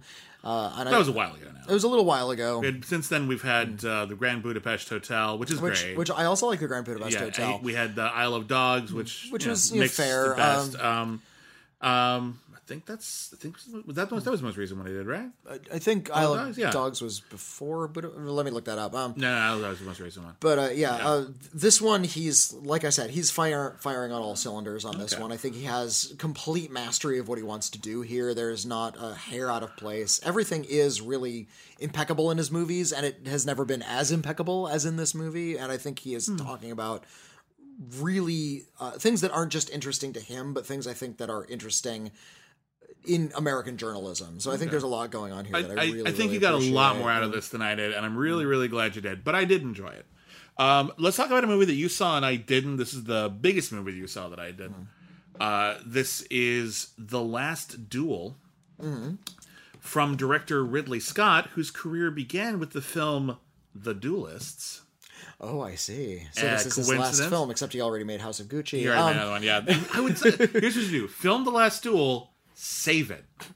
Just save it. Put it away. Put it on ice for a while, and then when you think uh, you might be winding down, that's when you release it. Get a nice little button on your whole career. you briefly compared Denis Villeneuve to Ridley Scott, and I think that is a, an apt comparison in that they are only as good as the screenplays that are handed to them. Uh, Ridley Scott uh, is way more interested in visuals than he is in like character and storytelling for the most part. I feel like something like The Martian has such a good, strong screenplay, and he you know was working with uh, Matt Damon, who was Yeah. able to sort of lend a lot of like flip humor to that role. That he made a really great film Agreed.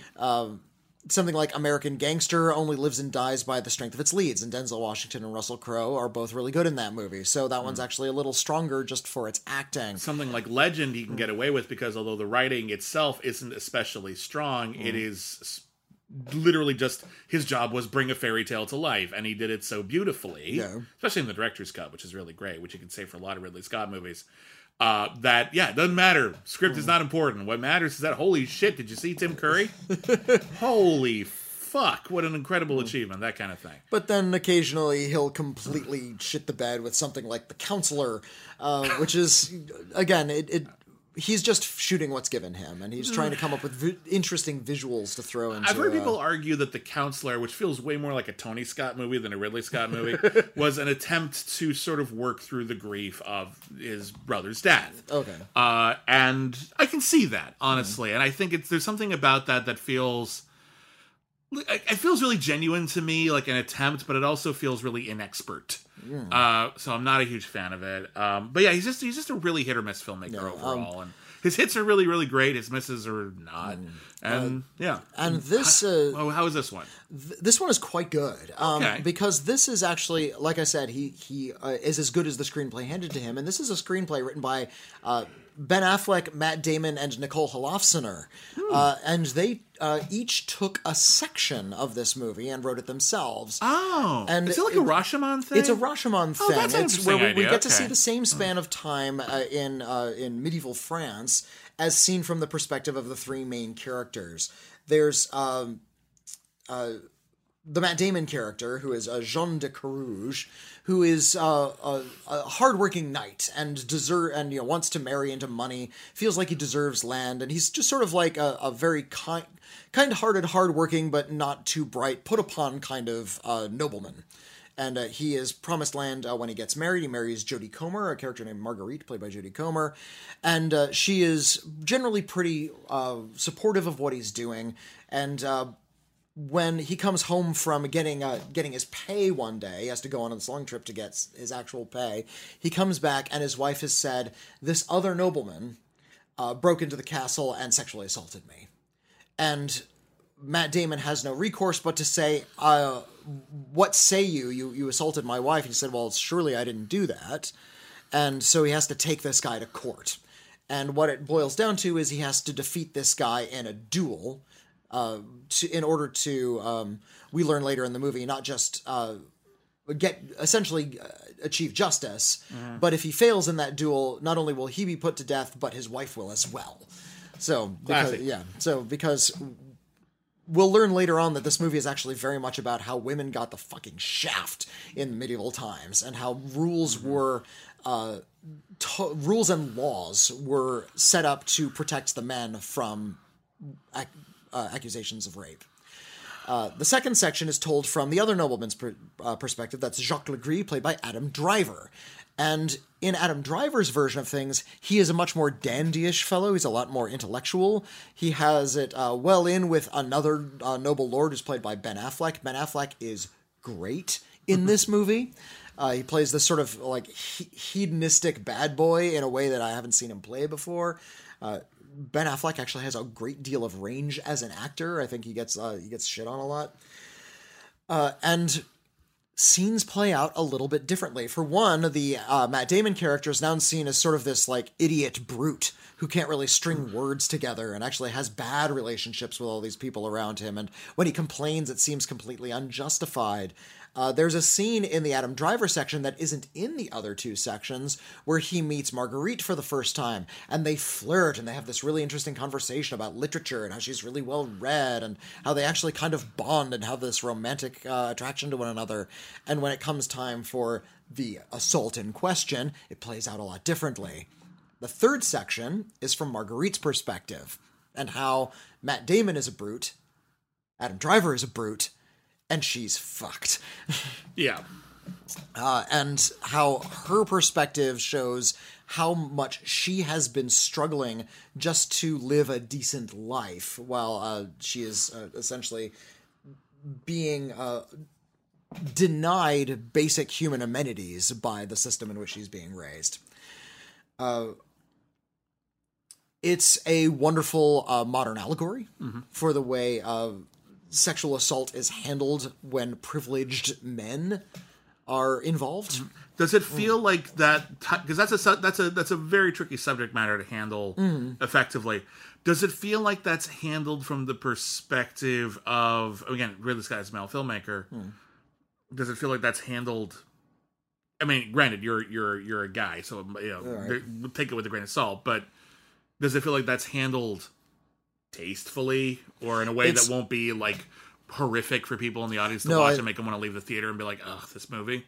No, I, I think it is it is handled pretty well. I think it's Okay. it's actually a, a pretty powerful allegory of uh, how uh, power, as wielded by powerful men, uh, sort of puts them in a position where they're allowed to get away with uh, mis- mistreating women, and how the women have so little actual legal recourse uh, in in this world and in the modern world too. Yeah. Uh, that uh, you just sort of understand like what the what the truth is at the end of the day and how the way men see themselves uh, is a just sort of a way to sort of bolster their own ego. The first two parts are very much about ego and about how these two men see themselves as being nobler than they are, when the woman is the one who only really sees the actual truth of this. This isn't like a Rashomon thing where the truth is really ambiguous. You know what the actual truth is at the end of this.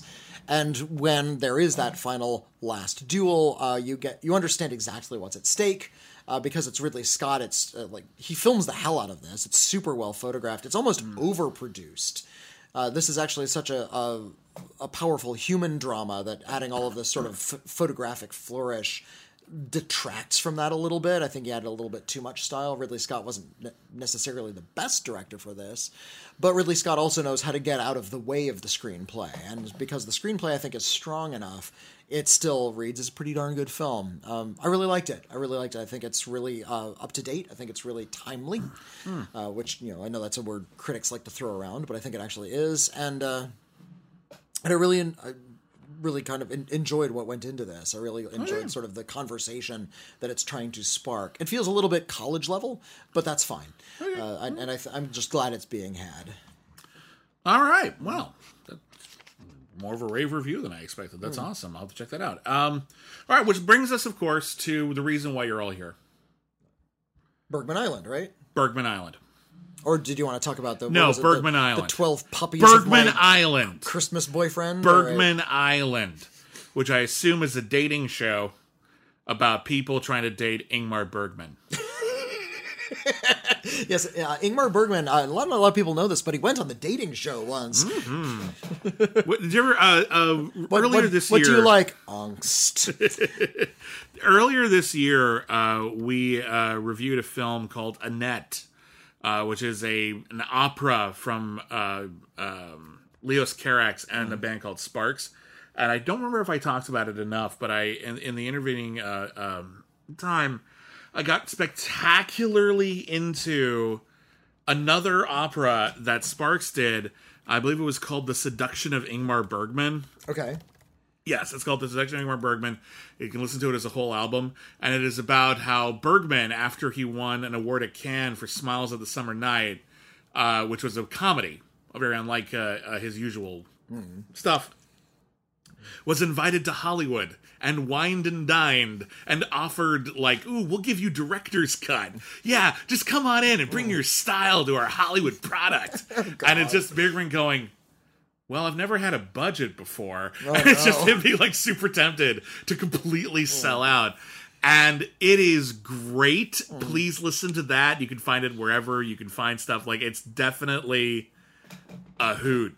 Mm. And I assume Bergman Island is also a hoot. Uh, sure. Uh, no. Yay! Uh, Bergman Island takes place on, well, Bergman Island. Um, there is an island in Sweden called, I, I'm going to mispronounce it, F- Furo? yeah, yeah, I, Fo- I it's, guarantee you mispronounced Fo- that. Foro. It's it's clo- it's be- right all. somewhere between Faro and Foro, and um, it, it's an island where uh, Bergman lived for a lot of his life. He lived in a little house, and that was just sort of his getaway. It was a, a quiet, very uh, un- unpopulated place where he got to sort of wander around on beaches, and he made movies there. And. Yeah.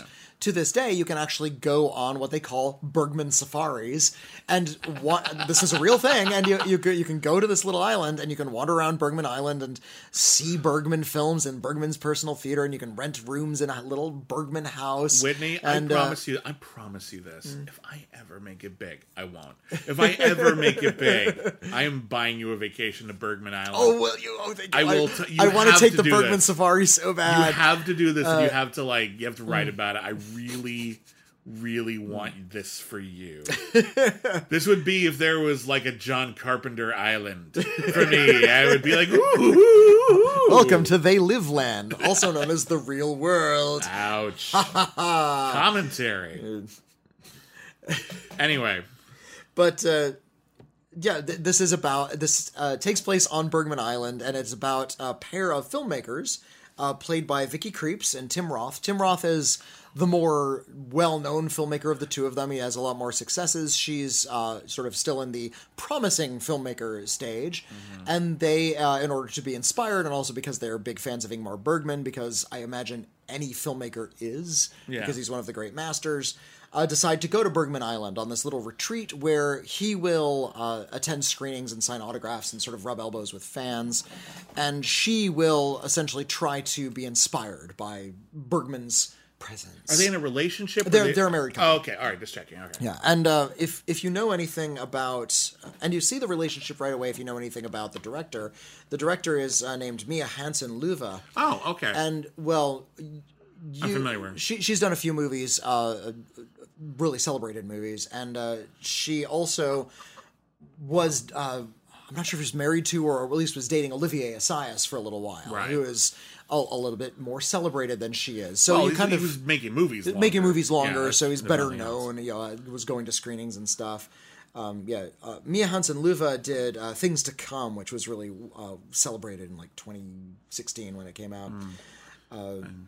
Yeah, and Olivier Assayas Hmm. did stuff like um, uh, what did he, he did that um, He did personal shopper. Personal Shopper, I think was. I think it might have been the last film of his I saw. Um, Yeah. but Personal Shopper is really really good. Yeah. uh, yeah. f- Films like Demon Lover and, and Irma Vep and he Yeah. did, yeah, so, some well known art house films. Yeah, for like the last like thirty years, he's been around. Yeah. and uh, we get to be, the masterful direction in this we get to know everything about their relationship through little tiny moments and little conversations they have about her anxieties about trying to produce good work while sleeping in the bed that inspired scenes from a marriage uh, with her husband. So she's a, like a little bit anxious in that and they're there to sort of like celebrate art and you know be really inspired. It's like let's go and watch a Bergman film and be inspired. And the only print they have sitting around is Cries and Whispers, which is Oh, like one of the most emotionally harrowing movies you can watch. It's like yeah, let's just sit and watch this like lighthearted film and cuddle up. You don't cuddle up to Cries and Whispers. It's like let, us cuddle up in the up in front of the fire and watch Eraserhead. It'll be romantic Okay, that actually would be romantic for you. for me, maybe. But uh, Yeah, I'm just saying. It takes all kinds, doesn't it? But uh, partway through the movie, uh, she is expressing all of this anxiety about how she's not uh, sort of feeling the inspiration just yet. She doesn't know how to end her story and you know, the screenplay that she's writing. So she starts to tell the story to the Tim Roth character. And in so doing, we begin seeing the film in her mind, and we actually get to see it play out uh, as a film starring uh, Mia Wasikowska. And the story within the story is about uh, the Mia Wasikowska character, this fictional uh, woman who is returning to a Bergman Island like place uh, and is to attend a friend's wedding where she's actually going to reunite with uh, an old uh, her teenage boyfriend, her first love. They're both seeing other people. They see each other, and there's magnetism right away. Are they going to continue to have an affair, or uh, you know what's what's going to go on with this relationship between the two of them? And we keep cutting back to Vicky Krieps as she's telling this story, and we kind of are sensing a lot of marital tension now Yeah. between these two characters and this story she's telling about you know love and infidelity in in Sweden. Yeah. And the film doesn't let us out easy. It doesn't come to any kind of definitive conclusion as to the nature of the relationship. There's not going to be a big catharsis. We do come to an end of the story within the story, Right. but that also just sort of leads to the Mar- the Vicky Krieps Tim Roth couple just kind of continuing to live their lives Well- with this knowledge of themselves. And Yeah. there's a lot of complex storytelling going on. And the mastery of the direction is making it seem completely natural and easy to consume. You understand what's going on and ex- what's going on beat for beat emotionally with these characters Yeah. through each little grand narrative double back and twist. Well, that Uh, sounds which- really good. Yeah, it, it is. It's really quite good. It's what's a little unusual is that this does not resemble a Bergman movie. I mean, Bergman did tell plenty of stories about marital strife scenes from a marriage, for instance. It- Was it shot on Bergman Island, or was it just like a look? It was no, it was shot on. It was Okay, actually so- shot on Bergman Island. All right, so I, that, yeah. I assumed that in fact that there was a lot of documentary footage because you can take these safaris and there's like tour guides and and Bergman was here when he shot this scene in Persona and. Uh, yeah, they name check Persona a lot. It's like I came, I came to Bergman's house to write a screenplay. I'm never going to write Persona. Oh, nobody's expecting Persona from you because Persona is one of the best movies ever made. Full Yeah. stop. And uh, so, the, yeah, there's this sort of anxiety of comparing yourself to Bergman, but the sort of uh, intergenerational and religious angst that comes from a lot of Bergman's movies aren't present in this. They're not exploring a Bergman like film. They're using Bergman as sort of a backdrop of cinephilia in order to explore one one's own art and one's own heart.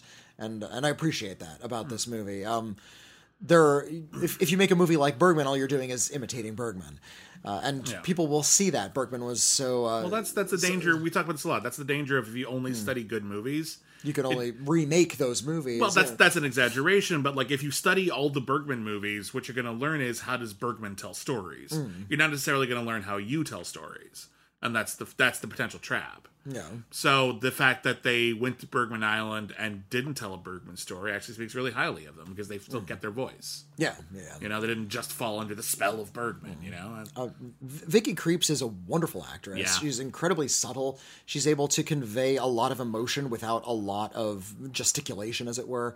Uh, and and Tim Roth is playing just sort of. Uh, he, you can see that he's like a, a little bit too high on his own celebrity, but it's his character isn't all about that. It's only in a few subtle ways that we're getting told like that element of him. Uh, I I really liked this. I really thought that there. I really expected sort of an homage to Bergman or a lot of shout outs to Bergman, and indeed there are a lot. Uh, they get to go to the Bergman screening room, this couple at one point, the one where they watch Cries and Whispers, and they're trying to figure out which Bergman film they want to watch. And the projectionist is there waiting for them to make a goddamn decision. And he's just sort of leaning against his fist, just like, yeah, yeah, yeah. And they finally say, We'd like to see Saraband, his last movie, the sequel to Scenes from a Marriage. And he says, I don't have that. That was shot digitally. This is a film projector. Just look, I have Cries and Whispers. You want it? like he, he ends up making the decision for them. It does suck that they don't have that they don't have a Bergman film. Yeah, you think they do it. It's like, oh, let's watch let's watch Fanny and Alexander. No, that's too long. You know, they're they're That's too long. Is perfectly reasonable. Can we watch the complete Fanny Alexander? like the five hour version of Fanny Look, and Alexander. I have to get home to my wife. Look, I have other. I have another job. there are other Yeah, things this- in my life going on. Right this is two stories that are interestingly Yeah. told and both emotionally compelling and both informing one another Hmm. in, in a really professional, mature sort of way. And I, yeah, I really, really liked it. That's great. Okay, well, uh, which you know reminds me in certain respects of uh, Boyfriends of Christmas Past. Are they dead? Please tell me they're dead. Oh my god! So here's here's the thing with okay, that, so, that is that is the the the the boyfriends. yeah yeah the no no no no like, yeah. Here's the thing with this movie. Um, I there's there's certain. I'm trying to figure out how the best way to frame this. Um, whoever is listening right now, Uh huh. I don't know how young you are, old you are, where you live, what your experiences are. What I can tell you, without speaking out of turn, is that the world does have magic in it. Uh huh. You're not going to know about that magic until it hits you. We, we, we when we experience the ma- I'm already there's snipers aiming at me right now. You're not supposed to tell people or get people ready for these moments. Um, I've often uh, uh, toyed with the idea of like a, a screenplay about someone who gets like turned into a turned into an animal, like turned into the family dog because they weren't spending enough time with the family, and then their next door neighbor says, "Phil, is that you? Oh, you're a dog. Okay, this happens to everyone when they turn forty. Uh, just spend more time with your family. It'll all get resolved in time for. I assume you have a big meeting on Thursday. Ruff. Okay, Sunday. Fine. You have a big meeting on Sunday. It'll all be wrapped up by then. If you just spend more time with your family, just focus on that and everything will be fine. Happens to everybody. Don't stress. Magic is everywhere. What Boyfriends of Christmas Past reveals that is a power that I didn't know I had. Ex boyfriends hmm. have magic powers. When you break up with them, they get magic powers. Yeah. I didn't know this. Okay. I should have listened to Scott Pilgrim. They clarified this pretty clearly. When you become an ex and uh, become an ex, or really anything, really, it's a, that's just exes. But hmm. when you become an ex, you have a power. It's not the power of like baggage, although that can happen. Hmm. You get magic. Now, in the case of Boyfriends of Christmas Past, uh, we meet a woman named Lauren. She's played by Catherine Haena Kim. She has quite a few ex boyfriends. She also has a best friend named Nate, played by Raymond Ablack. Uh, and they have been best friends since college. They are adorable together. They are both incredibly attractive. everyone around them is just basically looking at their watches, waiting for them to hook up because it's been a while now. They're the Ross and Rachel of their group, and uh, but they don't see it. And it looks like maybe Nate is like they're finally single at the same time. He's going to say something, but she's completely oblivious because she works at an advertising agency and she has a pitch due on Christmas Eve. You know, because everyone at various companies likes working at Christmas Eve. They should establish that uh, it. No, no, no, no business, no business do that. I was going to No say one they does should this. establish there's that like this is like par for the course for this kind of business. No. and it's really unusual. No, no, no. It, no one does this. Yeah. No one needs that pitch verified On the day before of December, Christmas. yeah. You know why? Because no one's working on Christmas. They're not going to get started. It's Mo- stupid. Most businesses, like business businesses, are Yeah. clo- are open when the stock market is open. yeah. The stock market isn't open on Christmas Eve. No, like seriously, most business. I mean, some places have to keep the lights on. Some mm. businesses always there will always be a locksmith open on Christmas because someone's going to do that. Yeah. But for the most part, most major businesses that can afford to shut down and give people a few days off do. You know why? People don't like working at Christmas. Your boss doesn't. You don't. They don't do that. Again, there's always someone who has to work on the holidays. It always sucks. But if you can avoid it, like say at a big advertising agency, you're gonna. So this plot point is always bullshit. And you know that it would have been so easy to find a way to do some other plot point. But in any case, she's distracted by work. So while her best friend is trying to tell her that he loves her, much like Finn was trying to tell Rey that he was force sensitive, Just like that. you know, uh, she is visited in the middle of the night by the ghost of her high school boyfriend. And he says, Oh, hey, how you doing? Yeah, it's me. I still got this skateboard. Just so you know, I'm in high school. How, how do you do, fellow kids? Yes. Uh, I, I have come to tell you. Oh, hang on. I texted this to myself so I wouldn't forget. You will be visited by three ex boyfriends, and they will try to teach you a valuable lesson before it's too late. Okay, Oh, bye. Skate skateboard by boy is Marley. Yeah, Okay. he's Marley. And she's like, wait, too late for what? What? Ah! She is greeted every successive night by one of her ex boyfriends. They clearly establish that these ex boyfriends are not dead. She doesn't have a suspiciously high number of ex boyfriends who are dead. That would raise a lot of questions. if you had, like, if you're in your late 20s and four of your exes are dead, that's that's an unusually high number. That's a number that raises questions. To lose one parent is unfortunate. To lose them both seems like carelessness. Listen, I'm, not making light of anyone who's ever lost someone because obviously that's sad. But if everyone you've ever dated died mysteriously, people would look askance and go, "Whoa, let's not date them." Every single time she goes to one of these ex-boyfriends, they take her on like a trip into the past. Where it's like, yeah, we dated for a month, several months, three years in one case. And then we tried to take it like take it to the next level, like ask you to meet my family, ask you to move in, ask you to marry me, and then you immediately panicked and ran away. And it turns out that this is actually uh uh uh they they try to explain it as like her mother left them when they were when she was a child just before Christmas. And as a result, she's always afraid she's going to hurt people like her mother did, completely oblivious to the fact that she is hurting people like her mother did by jumping out on them when they were when they needed them. And there's almost a level of poignancy to that. The problem is, uh, even without that ex- explanation, it's pretty reasonable. We were dating for a month in college, and you started talking about me as if I was part of the family and wanting to spend Christmas with you. You moved too fast, so I broke up with you. Is not unreasonable. Mm-hmm. You know, maybe it's maybe it's more than you needed to do. Maybe you could have said, "I'm not going to spend Christmas with you." We'll talk about it again next year if we're still together, but not unreasonable the guy who says, "Oh, would you like to move in with me?" and she's still in like her mid 20s and isn't ready for that and she says no, she's not being unreasonable. The only one who has an argument is the guy who dated her for 3 years and asked him to marry her and she said, "No, I don't no, I don't do that." And I'm like, "You dated him for 3 years and you never had the conversation about whether or not you're interested in marriage?" that one is on you. yeah. that one is on you. He has every right to be mad about that. The other guys just you were young and didn't know what you wanted. Yeah. So that's a whole bit of weirdness. But yeah, they never go anywhere. They don't actually explain it beyond that.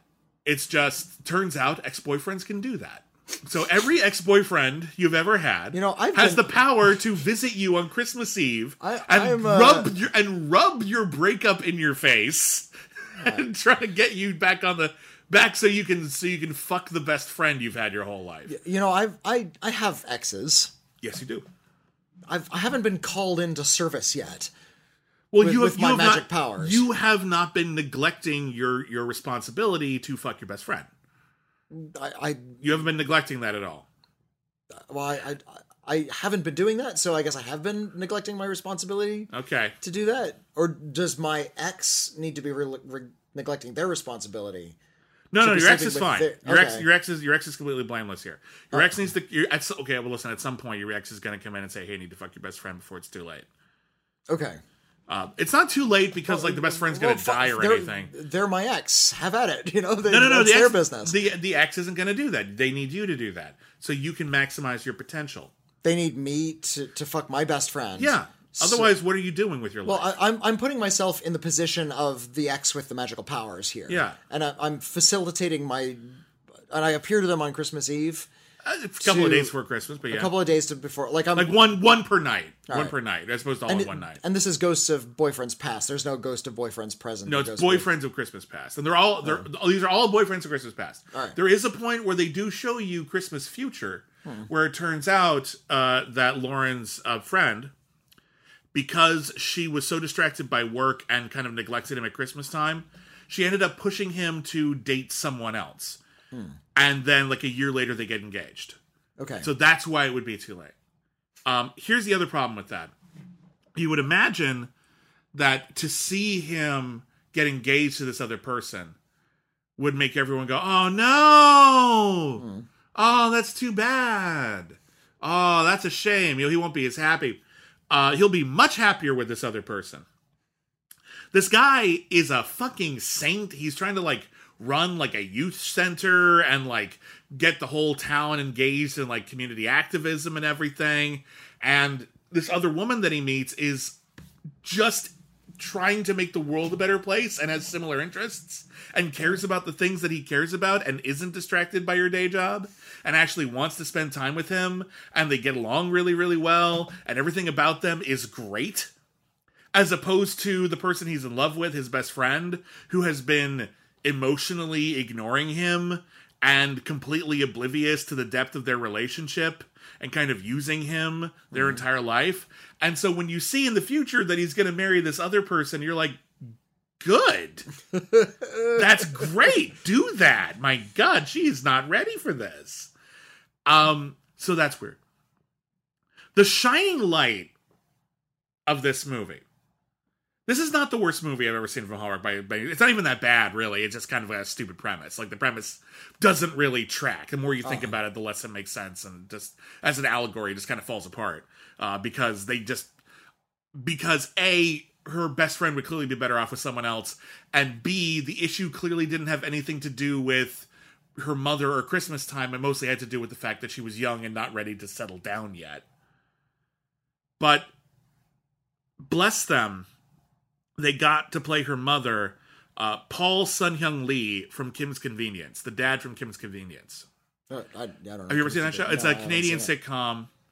Um, th- there's been some controversy over like how it ended, uh, because Okay. the people behind the scenes apparently there's some shittiness. But the first couple of seasons are really, really great. It's just a really funny store about a Korean family that runs a like a bodega Okay. in Canada. Um, he's really funny on that show, and he is a fucking ray of sunshine. It's like that scene in the Blues Brothers where beam of sunlight just hits John Belushi, and he's like, "I, I Jesus, tap dancing Christ, I have seen the light." That's every time Paul Sun Hyung Lee like steps into this movie as her dad. He is funny. He is sweet. His whole subplot. By the way, we've got a. This is a rom com from Hallmark. They never used to do this, uh, where the two leads are both not white people. Okay. Oh, and, nice. and okay. that's that's that is something that they're they're to their credit. Too late, but they're doing it. They're they're making a lot of effort to diversify their broad swath of Christmas movies, and this isn't even one where they both seem like they're clearly white characters who were just cast by whomever. They actually do make an effort Oh. to show like her family is like a Korean family having a Korean Christmas traditions, and that's Oh, kind of that- nice. That's that's really revolutionary for it's, Hallmark. It's yeah. actually kind of refreshing. It's not amazing, but it's kind of refreshing. Um, and but there's a scene at the end where she's talking about how to just to her dad about how, yeah, when mom left us, uh, it really kind of fucked me up. And it left me like reticent to make like deep emotional connections, and it turned me into my mom in a way. And he talks about like how much it hurt him when their mom left as well, and how he's so much happier that he remarried. This is another thing Hallmark never used to do: show divorce in a positive light. oh Like, wow. Okay. like it's sad that mom left and that that hurt the family, but he's remarried and they've got a great relationship and it's really healthy, hmm. and that's really sweet. So, when you're talking about a Hallmark movie and when you're reviewing a, when you're review, and this is actually you can see that in this whole episode, by the way, of, of, of critically acclaimed. When you're reviewing a movie, you're not reviewing every movie compared to every other movie. Mm-hmm. You know, we're not saying is Halloween there Kills is a- good compared to Dune. We're There- not there's definitely a curve. How successful was it in what it tried to do? Exactly. How successful is it unto itself? Yeah, Not so- compared to other movies. So, how good is Dune as a movie of Dune? Hmm. How good is Halloween Kills as a Halloween sequel? Hmm. You know, uh, how good is this Hallmark movie as a Hallmark movie? And a Hallmark movie, much like a slasher sequel or a big budget blockbuster, comes with certain expectations. Mm-hmm. We expect a certain amount of vapidity. yes. We want vapidness. We don't want to have like a lot of thinking to do. We're sort of, we're all just sort of snuggling under an Afghan mm-hmm. on the couch, eating cookies, drinking tea, and just not thinking for the rest of the night. That's mm. what we want from these movies. And on that level, this is reasonably charming. The cast is kind of funny. Uh, they're doing their job as to the best of their ability. Uh, it's a reasonably okay watch.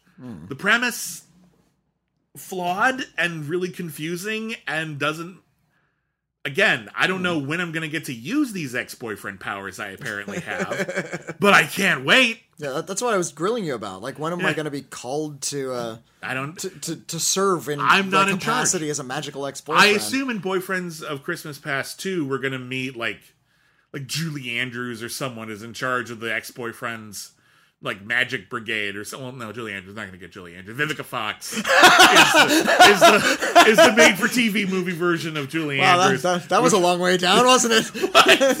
I like Vivica Fox. I like got whole, Fox got a whole giant actually- franchise to herself right now. Good for her. But um, She's actually quite a wonderful. that that was not a dig at Vivica Fox. My point is that she does a lot of made for TV right now. That's her realm. That's what she's the queen of. Good for her.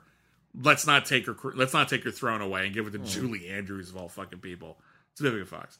Uh, I assume she's in charge and she's assigning ex-boyfriend magic as needed. Yeah. Like, oh, she should be fucking her best friend. Uh, how many ex-boyfriends does she have? Five. Well, it's going to take a while, but all right. yeah. All right, two of you are Marleys at the same time. You did did you date two at the same time? Got two Marleys. We're good. Um, it's a stupid movie. Um, but it is it is it is reasonably cute. I had an okay time watching it. Uh, I wasn't able to see. They debuted three new Christmas movies this week. I was just starting the film "You, Me, and the Christmas Trees," starring the great Danica McKellar as a woman who is described in the trailer as the Christmas tree whisperer. Yeah. Then there was another one, and I'm going to watch this one for next week either we, way. can we go back to talking about Ingmar Bergman Hang for on. a second? There's another one next week, uh, starring I forget who the, the two leads are, but there's like two detectives who are investigating a Santa who may be a criminal, and the Santa is played by Joe Pantoliano. oh, I'm reviewing that, so we'll be talking about that another time. Uh, I was in the middle of watching one of those, and Witney's like, "Hey, I'm free early. You want to record?" And I'm like, "Fuck." Do I want to see this movie or do I want to get to bed at a semi reasonable hour for a change? And I'm 39, so the second option won out. So that's why there's only one this week, but I will be reviewing more throughout the Christmas season. You're welcome. Uh, but let's review some movies on the critically acclaimed scale. Now, once again, if you're new or if you're uh, just joining us, um, at the end of every episode, we review new movies on the critically acclaimed scale. Uh, some people have a star rating, some people have uh, grades like A through F, some people have a 1 through 10. We review movies on a scale of C minus to C plus. C is average. Some good, some bad. Some people like it more than others. Maybe it's made for just one audience. C is average. Hmm. Anything below C is below average. So a C minus, that's below average. We don't recommend those movies. They may even be terrible. C plus is above average. We do recommend these movies. They're above Yeah. average. They may even be brilliant. Hmm. But that's the highest you can get is a C plus, and the lowest you can get is a C minus. On that scale, and on the adjusted Hallmark scale, which is again low, low, low standards compared to maybe some other movies that are out there.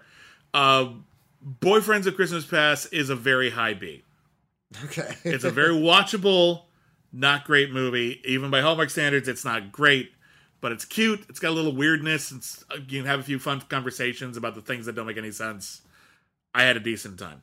Uh, Bergman Island, where does it land? Uh, that's a C plus for sure. I- Okay. I, I really enjoyed the kind of s- subtle mastery of a movie like this. Yeah, I wonder what I wonder if uh, Ingmar Bergman had any ex-boyfriends who wanted to teach him something about Christmas. No, Moving but uh, he he did have nine children from six different women, so he had plenty of ex girlfriends and ex Oh, there you go. I don't know ex wives to choose Okay, from. you know what? I'm sure every ex has the power, so I'm sure all of Yeah, Ingmar dude. Bergman's exes visited him at Christmas, and that's uh, There, there's a stage play for you. Ingmar Bergman being visited by all of his ex-wives. Yeah, probably like literally because he's he's got the kids at Yeah. Christmas, so they're just all showing up. I would actually love to see that.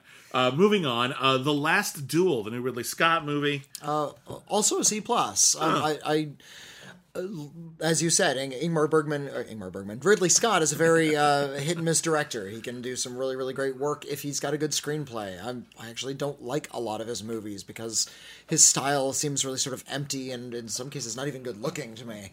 Uh, but when he hits it, he hits it. And I feel like he had a good enough screenplay here that he can actually make a pretty powerful, pretty topical movie uh, about sort of sexual assault and feminism and a lot of um, things in the modern discourse. Awesome.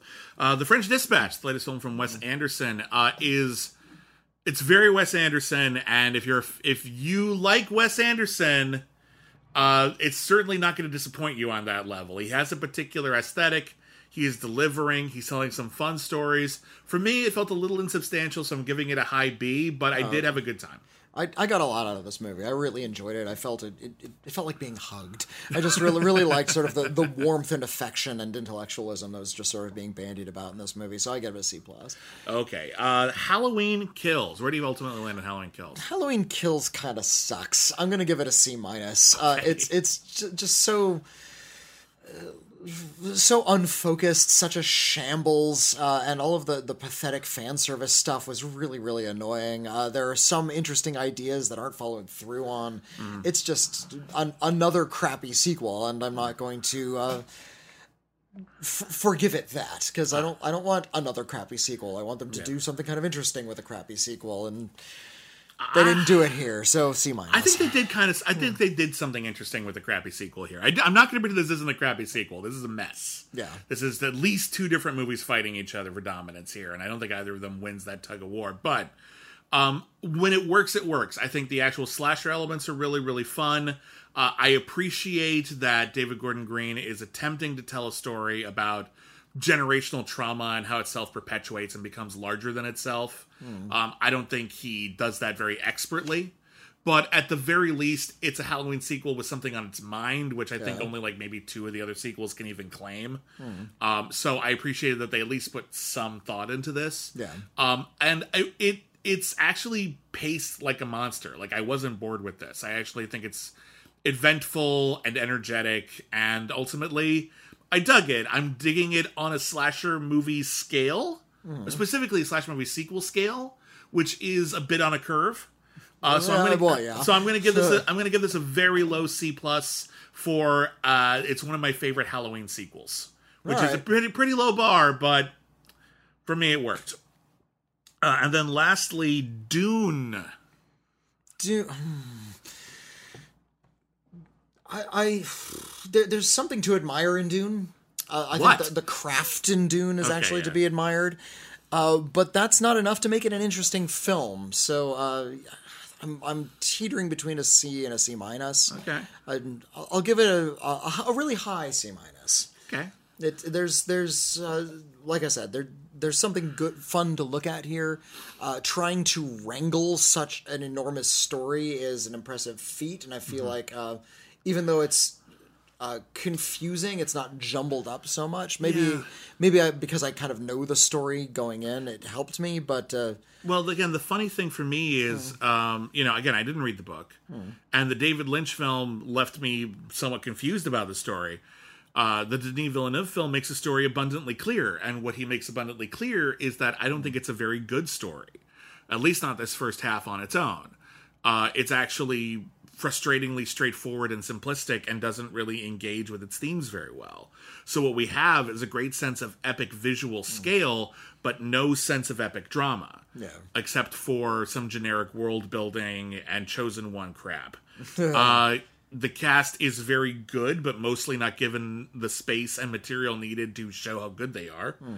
Uh, and uh, although, yeah, there's some exciting visual bits, there's mm. also some really boring visual bits and a lot of missed Yeah. opportunities to make those visuals really say something other than it's big, isn't it? And I'm like, mm. yeah, what to what end, dude? So I think initially I was kind of waffling and thinking maybe I give it like a C mm. for just general baseline competence, but honestly, the mediocrity of this movie and the clear sense of wonder and grandeur that they think they're accomplishing here clash completely. I think the mediocrity is worse than a crash and burn failure. Okay, because at least a crash and burn failure would have been an attempt to do something great. And i feel like what we're doing here is just trying to get out of the story's way. Hmm. And the story desperately needed someone to get in the way and guide it somewhere. Hmm. And i'm giving this a c minus Okay. because i don't think it's a good film. I hmm. think it is an impressively I, I think it's an impressively big production but I don't think it's in service of anything that actually warrants all that effort, which is a fucking tragedy and pisses me off. So that is it for critically acclaimed. Thank you everybody for listening. We think you're wonderful. Please subscribe if you haven't already. Uh, we have recently moved to a new uh, podcast server, um, and uh, that shouldn't affect you really if you're already subscribed, unless you were uh, subscribing directly through Libsyn which is our old podcast server. We're now at Omny. Uh, if you have any interruption in the delivery of your podcasts, uh, well, the only way you'd be listening to this is if you found it through the website, because then you wouldn't have got it. But uh, you can just change the RSS feed to Omny, and that should fix all your problems. But everyone else, it should have been really, really seamless. Uh, we've also joined the FanSided podcast network. That's Very right. Big thank you to them. Uh, as this, you've probably heard uh, an, adv- an advertisement at the beginning of this podcast. Uh, we're gonna make it our mission not to make the any ads be obtrusive and get in the way of the flow of the podcast. Uh, so there may be one or two, but we're really trying to minimize it and not have it be an issue. So uh, please let us know if you have any issues with the advertising if anything comes up that is uh, ruining your enjoyment of the podcast or is in any way problematic about what is being advertised, we would definitely want to hear about Yeah, it. Please sure. let us know. Well, we we do have. We can put the kibosh on that kind of thing. Yeah, if we miss actually- something, they're, yeah. they're they're open and communicative. So Yeah. yeah, but we're not necessarily getting the ads uh, beforehand. Not always, So no, yeah, so- if if you hear something that like feels like a tonal clash or something we definitely don't agree with, please let us know. Please let us know. But I don't think that's likely. So, in any case, we're, we're open and we want to hear your feedback. So, thank you for that. Uh, if you want more critically acclaimed, uh, first off, oh, uh, one more thing before we move on. Uh, we are now officially on Spotify. We didn't used to be. And that's our entire back catalog going back to episode one of Cancel Too Soon is on Spotify now. So you can listen to us on Spotify now. Yeah. Uh, but uh, we also have a Patreon, patreon.com slash critically acclaimed network.